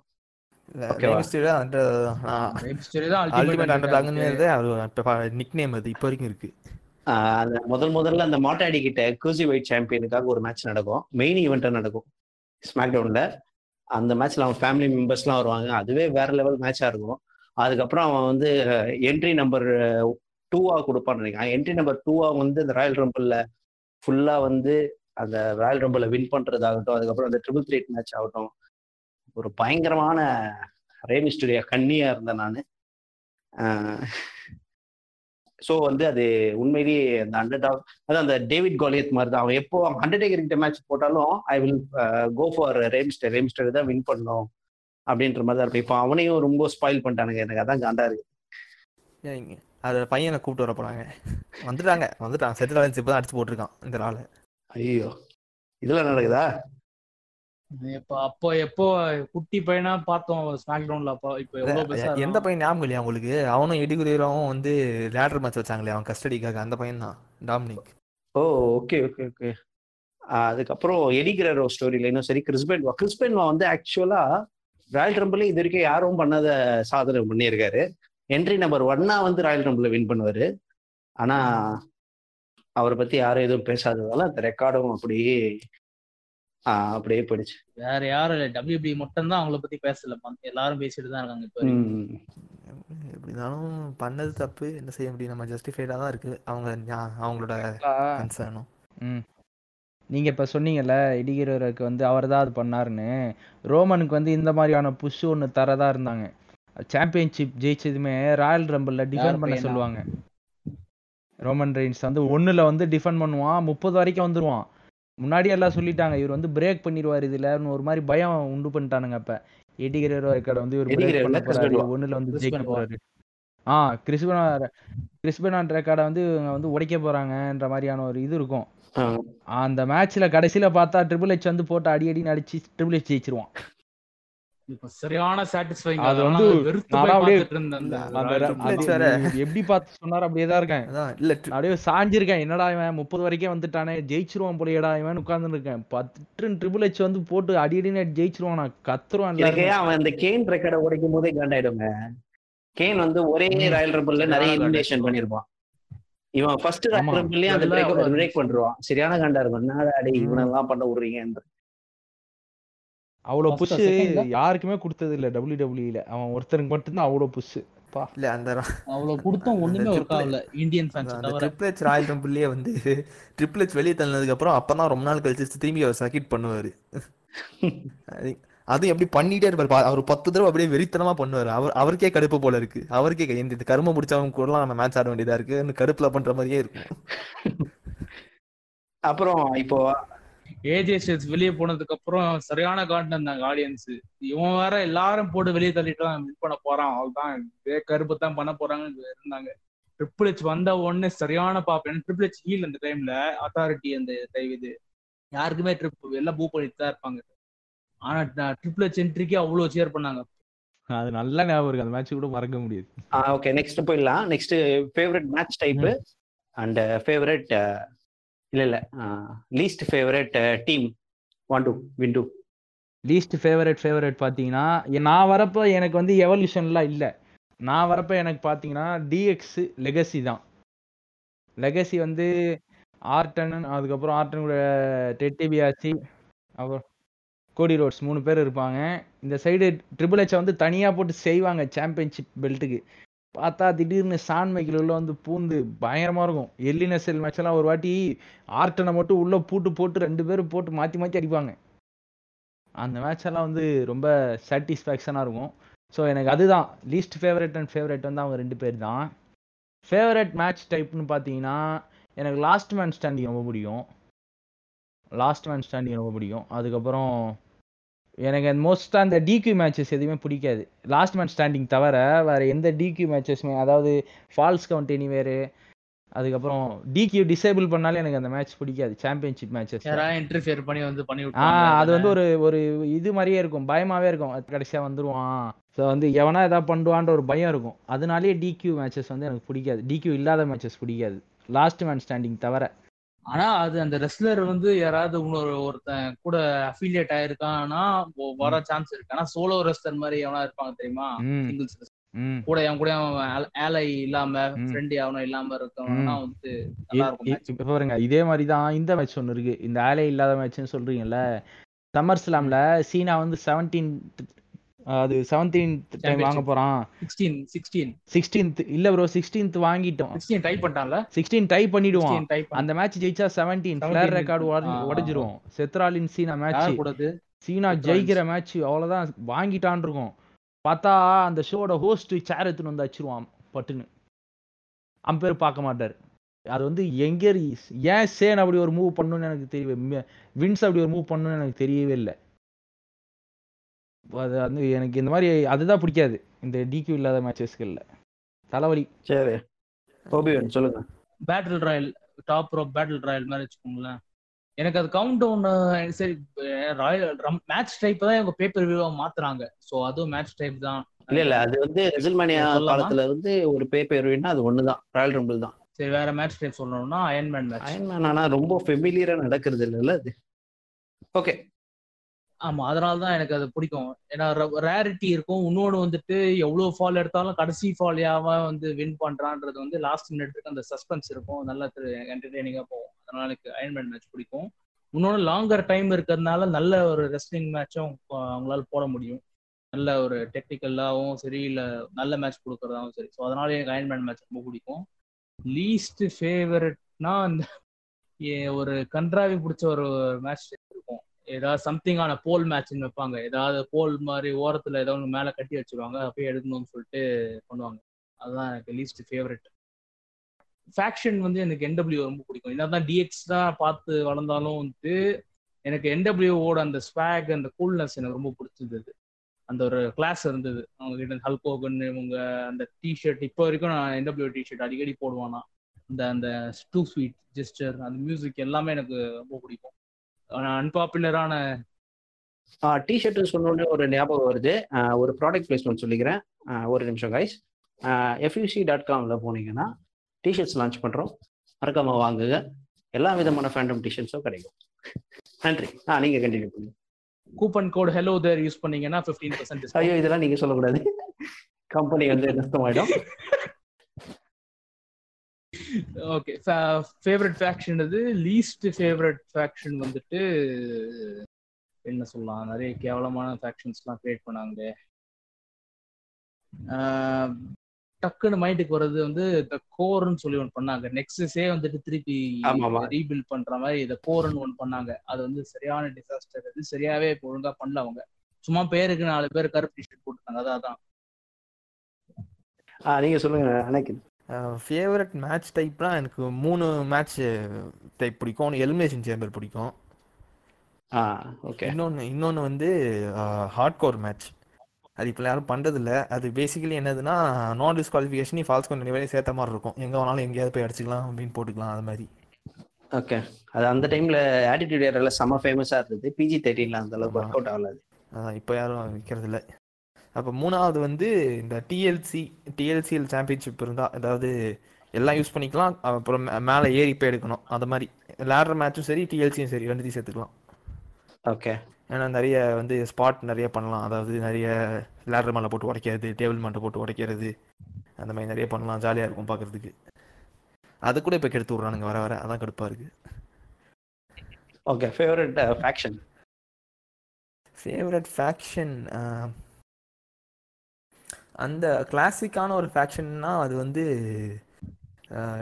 இது டிஎக்ஸ் பிடிக்கும். ஆனால் அது அது இல்லாமல் இன்னொரு ஃபேக்ஷன் இருக்கும் ரேடிக்கல்ஸ் அப்படின்னு. இந்த Eddie Guerrero Chris Benoit okay okay ஆனா அது ரொம்பலாம் லாங்காலாம் போல ரொம்ப ரொம்ப போல பட் அது அந்த நாலு பேர் அவங்க நல்லா டேலண்டடாக இருக்கிறதுனால இப்போ அது திரும்பி பார்க்குறப்போலாம் வந்து ரொம்ப பிடிக்குது. அதனால் அதுவும் ஒரு ஃபேவரட்டான ஃபேக்ஷன் பிடிக்காத ஒரு டேக் டீம் ஃபேக்ஷன் அப்படின்னா ஆ, பிடிச்ச டேக் டீம்னா பிரதர்ஸ் ஆஃப் டிஸ்ட்ராக்ஷன் சொல்லலாம். அதையும் சேர்த்துக்கணும். பிடிக்காத டேக் டீம் ஃபேக்ஷன் அப்படின்னா இப்போ இந்த இப்போ இப்போ ரீசெண்டாக ஒரு ரெண்டு வருஷமா இந்த நியூ டே பார்த்தாலே கடுப்பாக இருக்கு. நியூ டேவா ஓகே ரொம்ப ரொம்ப ரொம்ப நாள் இருக்கிற மாதிரி இருக்கு. அது பிடிக்கல எனக்கு. அதனால கடுப்பாக இருக்கு. ஆஹ் அதான். இல்ல அவன் சாம்பியன் ஆனதுக்கு அப்புறம் கூட வந்து அவன் இந்த- இந்த ஒர்க் பண்ணிக்கிட்டு பேன் கேக் தூக்கி போட்டுட்டு இருக்கான். அவனை பார்த்தா சாம்பியன் மாதிரி ஃபீல் இருக்குமா? அதான் ஆக்சுவலா அந்த நியூ டேல ஒருத்தன் குண்டார் பண்ணவன் பேர் என்னது? அவன் தனியா வரும்போது நல்ல ஸ்டோரி லைன் இருந்தது அவனுக்கு. இவன் கூட சேர்ந்து அவன் மாதிரி. ஆமாங்க ஆகுறது அவன் அவன் அவன் அவனுக்கு இருக்குது. அவன் பண்ணலாம் அவனை வச்சு. ஆனா இப்ப எதுவும் பண்ண மாட்டாங்க. பிரிச்சு விட அவனை வச்சு ஹீல் டர்ன் பண்ணனா சரியான புஷ் கொடுக்குவான் இப்போ கூட. பண்ண மாட்டாங்க நியூ டே ரொம்ப நல்லா போயிட்டு இருக்கு இப்ப இருக்க ஆடியன்ஸ் கிட்ட. எவ்வளவு ஏழு வருஷமா போயிட்டு இருக்குது அது அப்படியே தான் போய்ப்பாங்க வின்ஸுக்கு வேற வழி இல்ல. வேற யார் டேக் டீம்ல இருக்கா? இல்ல அவங்க? வேற அவங்க வேற இந்த டிஷர்ட் சேல்ஸ் அப்புறம் இந்த அந்த பூட்டியோன்னு சொல்ற அந்த சீரியல்லாம் வந்து நல்லா வித்துட்டு இருக்கிறதுனால அவனுங்க வந்து விட்டுட்டானுங்க அப்படியே. அதே மாதிரி இந்த இன்னொரு பிடிக்காத ஒரு ஃபேக்ஷன் இது டேக் டீம்னா இப்போ ரீசெண்டாக அந்த ஸ்ட்ரீட் ப்ராஃபிஸை பார்த்தா பிடிக்க மாட்டேங்குது. நிறைய பேர் தெரியாதுன்னு நினைக்கிறேன். பார்த்துருக்க மாட்டேங்க ரீசெண்டாக ரெண்டு எனக்கு தெரியும். ஸ்ட்ரீட் ப்ராஃபிட்ஸை பார்த்தாலும் பிடிக்க மாட்டேங்குது. கடுப்பா ஒரு மாதிரி கிரிஞ்ச் ஆகுது அவனுங்க பார்த்தாலே. அதான் கேரக்டரா பிடிக்காது. ஆனா ரெஸ்ட்லெஸ் நல்லா ரெஸ்ட்லெஸ் தான். தனியாக ஏதாவது வரதா பண்ணாங்கன்னா நல்லா இருக்கும். சரி இப்போ என்னோட ஃபேவரட் ஃபேக்ஷன் பாத்தீங்கன்னா இந்த மினிஸ்ட்ரி ஆஃப் டார்க்னஸ்னு ஒன்று இருந்தது அண்டர்டேக்கர் அப்படியே ஏழு உயிரோட வருவார் எப்பவுமே. எல்லாரையும் வந்து குரூசிபிக்ஸ்ல போடுறது மேல இது பண்ணி விட்டுருவாரு. நான் அதான் செமையா பயந்துட்டு இருந்தேன். ஸ்டெஃபனி மேக்மன் அப்படியே நரபலி கொடுக்க போறாங்க செத்துற போறா யாரு. ஐயோ. அதுக்கப்புறம் ஸ்டோன் கோல்டு வந்து காப்பாத்தணும்னு ஐயோ போடா வந்துட்டான் இப்போ இப்போ அப்படியே நடந்திருக்கணும் அப்படின்னு நினைச்சிருப்பேன். இப்ப பண்றதெல்லாம் பார்த்து. பண்ணாம விட்டுருக்கலாமே அப்படியே போயிருக்கட்டுமேனு மோஸ்ட் ஏட்டட் ஃபேக்ஷன் வந்து எவல்யூஷன் தான். அந்த எவல்யூஷன் ரீயூனியன் கூட பயங்கரமா பூ பூ பண்ணாங்கன்னு கேள்விப்பட்டேன். பூலாம் பண்ணலையே சேர் சேர் பண்ணது. வந்து அந்த ரெக்கார்டட் இது வச்சு தான் சேர் பண்ணாங்கன்னு கேள்விப்பட்டேன் ஆனா இல்ல ப்ரோ லைவ் தானே இப்ப யார் வச்சு இது டேப் யூஸ் பண்றாங்க? மேட்ச் வந்தப்போ பூ பண்ணிருப்பாங்க. ஃபார்ம் பண்ண அந்த செக்மெண்ட் பூ பண்ணிருக்க மாட்டாங்கன்னு நினைக்கிறேன். ஆமா ஆனா ஆடியன்ஸ் சேர் பண்ணலையா? நீங்க ரீயூனியன் டூ தௌசண்ட் தேர்ட்டீன்லயோ ஃபோர்டீன்லயோ இல்ல இல்ல இப்ப ரீசெண்டா வந்தது இல்ல அந்த ஆடியன்ஸ் வந்து லைவ் ஆடியன்ஸ் வந்து சேரே பண்ணலையா? ஆனா அவனுங்க என்ன பண்ணானுங்க அந்த டெலிகாஸ்ட் டைம்ல வந்து ரெக்கார்டட் சேர்ஸை வந்து சேர்த்து விட்டானுங்களாம். இது இந்த எவல்யூஷன் செலிப்ரேட் இல்ல ஷீல்டோட வரும்ல ஷீல்டுக்கும் அவங்களுக்கும் வரும்ல. இல்ல இல்ல பட்டிஸ்டா மேட்சும் Batista triple H WrestleMania match start ஆகும் தெரியுமா? அதுக்கு அ- அது அது லைவ் தான். லைவ் தானா? ஆனா லைவா பூ பண்ணாங்களா? பூ பண்ணல. ஆனா சேர்ஸ் வந்து வரவே இல்லை அப்படின்னு கேள்விப்பட்டேன். சரி அவ்வளவுதான் இதான் இந்த ரெண்டு இதுதான். அப்புறம் match type favourite match type வந்து எலிமினேஷன் சேம்பர் எலிமினேஷன் சேம்பர் ரொம்ப பிடிக்கும். அது அந்த முதல் முதல் எலிமினேஷன் சேம்பர் வந்து Eric triple H Eric Bischoff சேர்ந்து பண்ண ஐடியாவா அதோட ரூத்லெஸ் அக்ரெஷன் எபிசோடுக்காக தான் வெயிட் பண்ணிட்டு இருக்கேன். அந்த மேட்ச் எப்படி தான் இது பண்ணதுன்னு தெரில பட் வேற லெவல் அந்த அந்த tons of chain kilometre of இத்தனை லென்த்து செயின்ஸ்லாம் சொல்லும் போதே ஒரு மாதிரி ஒரு கூஸ் பம்ஸ் வரும் அந்த மேட்சை பார்க்கும்போது. அதுக்கப்புறம் ஃபர்ஸ்ட் பிளட் மேட்ச் ரொம்ப ரேரான மேட்ச் அந்த மேட்சும் ரொம்ப பிடிக்கும். யாருக்கு முதல்ல ரத்தம் வருதுன்ற மாதிரி ஒரு மேட்ச் ஸோ நல்ல கான்செப்ட் இப்ப பண்றது இல்ல ரத்தம் வரக்கூடாதுன்றதுனால. ஸோ அந்த ரெண்டு மேட்ச் எனக்கு ரொம்ப பிடிக்கும். அதுக்கப்புறம் இன்னும் இன்னொன்று இருக்குது. Two out of three fall அது வந்து ஒரு ஒரு மேட்ச் அந்த ரொம்ப பிடிக்கும். Shawn Michael versus triple H நடந்தது. மூணு மேட்ச் கண்டினியூஸாக ஸ்டீல் கேஜ் லேடரு எல்லாமே இப்போ எப்படி எந்த மாதிரி ஸ்டோரி லைன் கொண்டு வந்தா இப்போ நல்லா இருக்கும்னு சொல்லிடுங்க கன்சிஸ்டண்டா ஸ்டோரி லைன் இருக்கணும் வேற கிரியேட்டிவ்ஸ் வந்துட்டு அதாவது சொல்லுவாங்க கிரியேட்டிவ் டீம் அவங்க வச்சிருக்காங்க அவங்க ரைட்டர்ஸ் அவங்கலாம். அவங்க சொல்றத வந்து காதலே வாங்கிக்காத இந்த வின்ஸ் மேக்மன் அப்படியும் காதல வாங்கினாலும் வந்துட்டு இவங்க செட் பண்ணியிருப்பாங்க அந்த ஷோ வந்து மேட்ச் ஆரம்பிக்கிறதுக்கு பத்து நிமிஷம் முன்னாடி வந்து மா மாத்தி விடுவான் அந்த வின்ஸ் கிழவன் மாத்தி விட்டுட்டு அவங்க அவசரத்துக்கு ஏதாவது பண்ணுமேன்னு சொல்லிட்டு ஒன்று பண்ணி விடுவாங்க. அது வந்து வேஸ்டா போகுது. ஸோ இதுல வந்து வின்ஸ் கம்பெனி விட்டு விலகி இருந்ததா தான் எனக்கு தெரிஞ்சு கம்பெனி உருப்படுற மாதிரி ஒரு சான்ஸ் இருக்கு. இல்லைன்னா சீக்கிரமே வந்துட்டு ஏஇடபிள்யூ கொஞ்சம் வருஷத்துல டாமினேட் பண்ண ஆரம்பிச்சோம் இவங்க இன்னும் லேசியா அந்த மாதிரி இருந்தாங்கன்னா. வாண்ட் விண்டு நீங்க சொல்லுங்க. ஜான்சினாவோட ஆர்கானிஸ்மிக் டெத் தவிர வேற ஏதாவது சொல்லுங்க. நெக்ஸ்ட்னு பார்த்தீங்கன்னா வின்ஸ் தான் இங்க பெரிய பிரச்சனையே. அவர் ஓபிவான் சொன்ன மாதிரி அந்த சீப் சஸ்பென்ஸ்க்காக கிழவன் கடைசி நேரத்துல எதையா பண்ணி விட்டுறான். நல்லா எடுத்துட்டு வர கதையை கடைசி நேரத்துல உள்ள புந்து கெடுத்துடுறான் ஸோ நான் என்ன பண்ணேன்னா ரீசெண்ட் டைம்ஸ்ல டபிள்யூ டபிள்யூ பார்க்கறத குறைச்சிட்டேன். ரா ஸ்மாக்டவுன்லாம் பார்க்காம இது என்எக்ஸ்டி பத்தி நாம பேசி ஆகணும் ஏன்னா இப்போ பெர்ஃபார்ம் பண்ற எல்லா பிராண்ட்லயுமே வந்து டாப்பா பண்றது பாத்தீங்கன்னா என்எக்ஸ்டி தான். அதுக்கு மெயின் ரீசன் பாத்தீங்கன்னா ட்ரிபிள் ஹெச்சும் ஷான் மைக்கேலும் தான். இவங்க ரெண்டு பேரும் வந்து NXT வந்துட்டு இப்போ டூ. தௌசண்ட் தேர்ட்டீன்னா ஃபோர்டீனடா ஸ்டார்ட் பண்ணது? தட்டின்னு நினைக்கிறேன். நம்ம இல்ல இந்த ஃபர்ஸ்ட் NXT வந்துட்டு ஒரு ப்ரோக்ராம் மாதிரி இருந்தது. அது டூ தௌசண்ட் டென்லயும் அதோ வந்துச்சுன்னு நினைக்கிறேன். இல்ல NXT ஃபர்ஸ்ட் வந்தது வந்துட்டு இந்த மாதிரி ஒரு ஆடிஷனிங் மாதிரி இருந்தது. இது வந்துட்டு டூ தௌசண்ட் டென்ல தான் அப்படி இருந்துச்சு. ஆமா கேம் ஷோ. மாதிரி இருக்கும். அதை வந்துட்டு ஒரு ஒரு ஒரு டெவலப்மெண்டல் பிராண்ட் மாதிரி ஒரு ரூக்கி கூட ஒரு எக்ஸ்பீரியன்ஸ்டு ரெஸ்லர் கோத்து விட்டு அது ஃபர்ஸ்ட் இருந்தது. அதுக்கப்புறமா ஒரு பிராண்ட் மாதிரி டெவலப்மெண்டல் பிராண்ட் மாதிரி ஆக்கி உள்ள டஸ்டி ரூட்ஸ் அதாவது நம்ம கோ- கோடி ரூட்ஸோட அண்ட் கோல்டஸ்டோட ஃபாதர் அவர் தான் வந்துட்டு இந்த பிராண்டை கூட நின்று அந்த டேலண்ட்டில் ஹெல்ப் பண்ணி கொண்டு வந்தது. ஸோ அதுக்கப்புறம் தான் வந்துட்டு ஒரு கொஞ்சம் கொஞ்சமாக இந்த hottest thing in sports entertainment அந்த மாதிரி ஆச்சு. நெக்ஸ்ட் ஒரு மேட்ச் குவாலிட்டி ஆகட்டும் உங்களுக்கு இன்டர்விங் ஸ்டோரி டெல்லிங் ஆகட்டும் அந்த மாதிரி ஒரு எக்ஸலண்ட்டான ஒரு ஒரு ஒரு ரெஸ்டிங் ஷோ நீங்கள் வந்துட்டு பார்த்துருக்க மாட்டீங்க. மேபி இருக்கலாம். வேற ஷோஸ்லாம் இருக்கலாம் பட் டபிள்யூபிள்யூல நான் ஒரு ஒரு கன்சிஸ்டன்ட்லி நல்ல குவாலிட்டி ரெஸ்லிங் நான் பார்த்தது என்எக்ஸ்டியில் மட்டும்தான் இப்போ வரைக்கும். ஓகே ஓகே காரணம் அவர் சொன்ன மாதிரி triple H and Shawn Michaels தான். மேட்ச் மேக்கிங் ரொம்ப நல்லா இருக்கும் அதுல. ஆமா மேட்ச் கொரியோகிராஃபி அண்ட் மேட்ச் ப்ரொடியூசர்லாம் வந்துட்டு ஷான் மைக்கேல்ஸ் ஸோ அதனாலே இன்ட்ரிங் மேட்ச் குவாலிட்டி அப்படி இருக்கும். அண்ட் ஸ்டோரி லைன் அண்ட் டேலண்ட்டை ஹையர் பண்றது இதெல்லாம் வந்துட்டு நம்ம ஹெச் பண்ற வேலை. ஸோ அவங்க கண்டிப்பா ரெண்டு பேரும் பெரிய கிரெடிட் கொடுத்தே ஆகணும். சரி நாம எனக்கு தெரிஞ்சு நான் இப்போ வந்து அந்த NXT நான் பார்க்கறது இல்ல. மேபி இனிமே பார்க்கலாம்னு நினைக்கிறேன். ஆ, சரி பார்ப்போம் நான் ரெஸ்லிங்கை விட்டு ரொம்ப நாள் ஆகுது. ஒன்லி ராயல் ரம்பிள் ரெஸ்ல் பண்ணி தான் பார்த்துட்டு இருக்கேன்.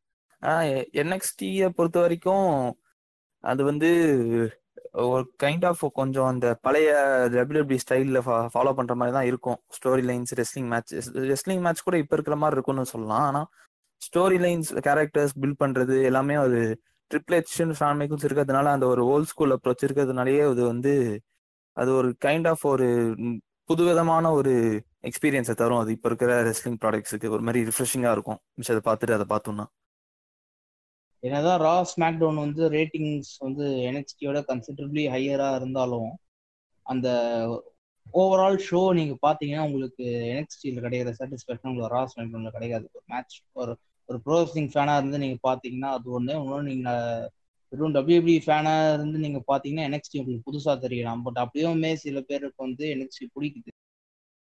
இப்போ அந்த Wednesday night wars AEW and NXT இப்போ அவங்க தான் வந்துட்டு கம்பீட் பண்ணுறாங்க பட் என்னதான் ஏஇடபிள்யூ வந்து டாமினேட் பண்ணாலும் ஒரு ஒரு வாரமும் ஒரு இப்போ புரியுது இல்லையா? இப்போ எனக்கு என்எக்ஸ்டி அண்ட் ஏஇடபிள்யூ இவங்க ரெண்டு பேர் தான் வந்துட்டு இருக்காங்க காம்படிஷனுக்கு ரெண்டு பேருமேயோட ரெஸ்லிங் ஸ்டைல் அந்த ஷோவும் வந்து ஆல்மோஸ்ட் சிமிலர் தான். ஓகே நான் இப்போ இந்த தருணத்தில் என்னோட ஃப்ரெண்டு ஒருத்தன் அண்டர்டேக்கர் ஆனந்த்னு ஒருத்தர் அவனுக்கு நான் இந்த ஷோவை டெடிகேட் பண்ணிக்கிறேன். அதுக்கப்புறம் நம்ம உங்ககிட்ட ஃபேவரட் என்ட்ரன்ஸ் நான் கேட்டு இந்த ஷோ அப்படியே முடிச்சுக்கலாம். ஸோ அண்டர்டேக்கர் ஆனதை பற்றி நீங்கள் கேள்விப்பட்டிருப்பீங்கன்னு நினைக்கிறீங்க ஏன்னா ஒரு மினி பாட்காஸ்ட்ல அவரை பற்றி பேசியிருப்பேன். அவன் தான் வந்து ஆக்சுவலாக வந்து நான் ஃபிஃப்த் ஸ்டாண்டர்ட் படிக்கும்போது என்னை விட ரெண்டு வயசு பெரியவன் ஆனால் அவனும் ஃபிஃப்த் ஸ்டாண்டர்ட் தான் படிச்சுட்டு இருந்தான். ஸோ அவன் ஒரு கதை சொல்லுவான் என்கிட்ட. என்ன கதைனா என்ன சொல்றது? அவங்க பிறந்ததே வந்து யூஎஸ்ல தான் பிறந்தான். அதுவும் ரெஸ்லிங் எரினால தான் பிறந்தான் அப்படின்ற மாதிரி சொல்லுவான். ரெசில்மனி நடந்துட்டு இருக்கும்போது தான் அவங்க அம்மா வந்து ப்ரெக்னெண்ட்டாக அவங்க ரெசில்மேனியை பார்க்க போயிருந்தாங்க. ஸோ அப்போ வந்து அவங்க அம்மாவுக்கு வழி வந்த உடனே என்ன பண்ணாங்க கரெக்டாக அன் அண்டர்டேக்கர் என்ட்ரன்ஸ் வரும்போது ஓகேவா உடனே அண்டர்டேக்கர் வந்து மியூசிக்கை ஸ்டாப் பண்ணிட்டு அந்த கையை தூக்குவாரு மியூசிக் ஸ்டாப் ஆகிடும் அவங்க அம்மாவை பார்த்துட்டு மறுபடியும் கையை தூக்குவாரு ஆம்புலன்ஸ் வந்துடும் ஸோ அண்டர்டேக்கரே ஆம்புலன்ஸில் ஏற்றி அனுப்புனதால இவருக்கு அண்டர்டேக்கர் ஆனந்த்னு பேர் வந்தது. இப்படிதான் என்கிட்ட அஞ்சாவது படிக்கும் போது என்கிட்ட சொன்னான். ஓகேவா? இந்த மாதிரி அதை உண்மை அது எப்படி? அதான் ஆனா நாங்க உண்மையிலேயே நம்பி இதெல்லாம் கேட்டுட்டு இருந்தோம் அது ஒரு கொஞ்ச நாளுக்கு அப்புறம் தான் ரியலைஸ் பண்ணுவோம். நல்லா நம்ம காதுல பூ சுத்தி இருக்கான். ஏன்னா கொஞ்சம் பெரிய பையன் எங்களோட. கொஞ்சம் மெச்சூரிட்டி வயசு வந்து நாங்க பத்து வயசு இருக்கும் அவன் பதிமூணு வயசு அப்படி இருந்தவன் அதனால அவன் கேட்டதெல்லாம் நம்பிட்டு இருந்தோம் ஸோ இதை ஏற்கனவே இந்த ஸ்டோரியை வந்து அந்த மினி பாட்காஸ்ட்ல சொல்லியிருப்பேன். ஸோ இங்கேயும் சொல்லி விரும்புறேன். அதனால தான் சொன்னேன். ஸோ அதான் கடைசியா நம்ம ஃபேவரட் என்ட்ரன்ஸுக்கு போயிடலாம். அன்னைக்கு நீங்க சொல்லுங்க ஃபேவரட் என்ட்ரன்ஸ் எது? ஃபேவரட் என்ட்ரன்ஸ் அப்படின்னு பார்த்தா மியூசிக்கா சொல்லணுமா? இல்ல உள்ள வர்றது வர்றது அந்த அது மாதிரி சொல்லணுமா? எல்லாமே சேர்த்து அப்படின்னு பார்த்தா ஸ்டோன் கோல் சொல்லலாம். அந்த கிளாஸ் உடைஞ்சிட்டு அந்த ஒரு சில சமயம் அந்த பைக்ல வருவார் ஏடிவியில வருவார். இல்லைன்னா நடந்து வர்றது கூட பார்க்கறதுக்கு மாசா தான் இருக்கும். மியூசிக்கோட சேர்ந்து. இல்லைன்னா பைக்கர் அண்டர்டேக்கர் சொல்லலாம். ஏன்னா அந்த அது ஏதோ தெரில அந்த ரெஸ்லிங்ல அந்த ஒரு அதான் ரெஸ்லிங்ல வந்து அந்த ஒரு என்ட்ரன்ஸோட சேர்ந்து அந்த ஒரு பைக் அந்த மாதிரி ஏதாவது பாக்குறப்போ இன்னும் கொஞ்சம் ஒரு மாதிரி கெத்தா இருக்கும். அதனால. அது இல்லாம ஷான் மைக்கிள்ஸ் ஒரு என்ட்ரன்ஸ் மட்டும் குறிப்பா சொல்லணும். அந்த ஒரு ஹார்னஸ்ல தொங்கிட்டு வருவாரு மேல இருந்து ரெஸ்லிமேனியால அது பாக்குறதுக்கு நல்லா இருக்கும் எனக்கு பார்த்தீங்கன்னா ஃபேவரட்டு எப்பயுமே வர்றது நல்லா இருக்கும்னா எனக்கு சிஎம் பங்க் இது பிடிக்கும். மியூசிக்காகவும் சரி பங்கோட ஒரு ஒரு ஆட்டிடியூடாகவும் எனக்கு பங்கோட என்ட்ரன்ஸ் பிடிக்கும். பட் ஆனால் ஃபேவரட்டு இது வந்து இது வரைக்கும் நடந்ததில் ஒரு என்ட்ரன்ஸ் வந்து ரொம்ப பிடிக்கும்னா டுவெண்ட்டி ஃபைவ்ல சீனாவோட என்ட்ரன்ஸ் தான். அப்படியே ஒரு ஆ அப்படியே ஷேடோ க்ளோன் ஜுட்ஸு போட்டு அப்படியே நடுவில் ஓடி வருவார் பயங்கரமாக இருக்கும். மற்றபடினா ஜெஃபாடி இது பிடிக்கும். பைக்கர் அண்டர்டேக்கர் ஆல்ரெடி சொல்லிட்டான். நீங்க அதையும் சேர்த்துக்கோங்க. கூடவே வந்து ட்ரிபிள் ஹெச்சோட என்ட்ரன்ஸையும் சேர்த்துக்கோங்க. ஒரு ஒரு வருஷமும் ரெசில்மேனியாவில் வந்துட்டு ஒரு new type of entrance try பண்றதா எனக்கு என்னமோ அந்த அந்த ஒரு கூல்னஸ் எனக்கு பிடிச்சிருக்கு. இந்த தண்ணியை துப்புறது. யாரு தான் ட்ரை பண்ணல. எல்லாருமே அந்த தண்ணியை குடிச்சு துப்பு அந்த ஸ்ப்ரே அடிக்க ட்ரை பண்ணுவோம். ஸோ அதனால எனக்கு ட்ரிபிள் ஹெச் என்ட்ரன்ஸ் ரொம்ப பிடிக்கும். ஓகே எனக்கு பிடிச்சது வந்து ஷான் மைக்கேல்ஸ் தான். அந்த எலக்ட்ரிஃபைங் மியூஸ் சரி அவரோட டான்ஸ் சரி அந்த பைரோ சரி எல்லாமே எலக்ட்ரிஃபைங்கா ராக் இல்ல? பெர்ஃபெக்ட் சாட்டிஸ்ஃபேக்ஷனா இருக்கும். அவர் வந்து அப்படியே அந்த அண்டர்டேக்கரோட ஃபியூட் இருக்கும்போது அது அப்படியே அண்டர்டேக்கரோட ஆப்போசிட் மாதிரி ஹெவன்னா ஒரு காமிச்சிருப்பாரு. அதுவும் சூப்பரா இருக்கும். அந்த வெள்ளை புகையெல்லாம் விட்டுட்டு ஒயிட் கலர் ட்ரெஸ் எல்லாம் வந்து டுவெண்ட்டி ஃபைவ் டுவெண்ட்டி அதுவும் சிக்ஸ்ல தான் ட்ரை பண்ணியிருப்பாங்க நீங்க சொன்ன மாதிரி அதுவும் எனக்கு ரொம்ப பிடிக்கும். ப்ளஸ் வந்து இன்னொன்னு சொல்ல போனா கோல்டு பர்கோட என்ட்ரன்ஸ் கொஞ்சம் டிஃப்ரெண்டா ரொம்ப பிடிக்கும். போயிட்டு அவரோட ட்ரெஸ்ஸிங் ரூம்ல கது தட்டி அவர் கூப்பிட்டு வருது ம். அது உண்மையிலேயே ரொம்ப பிடிக்கும். ஓகே நம்ம ஓகே கைஸ் இதோட இந்த ஷோ முடிச்சுக்கிறோம். அடுத்த ஷோல இன்னொரு டாபிக்கை பத்தி இன்னொரு ஃபேண்டமை பத்தி நம்ம பேசலாம். அதுவரை உங்களிடம் வந்து வரைப்பது Obi Wan Kenobi Mace Windu and Anakin Skywalker அப்புறம் நான். Bye May the force be with you.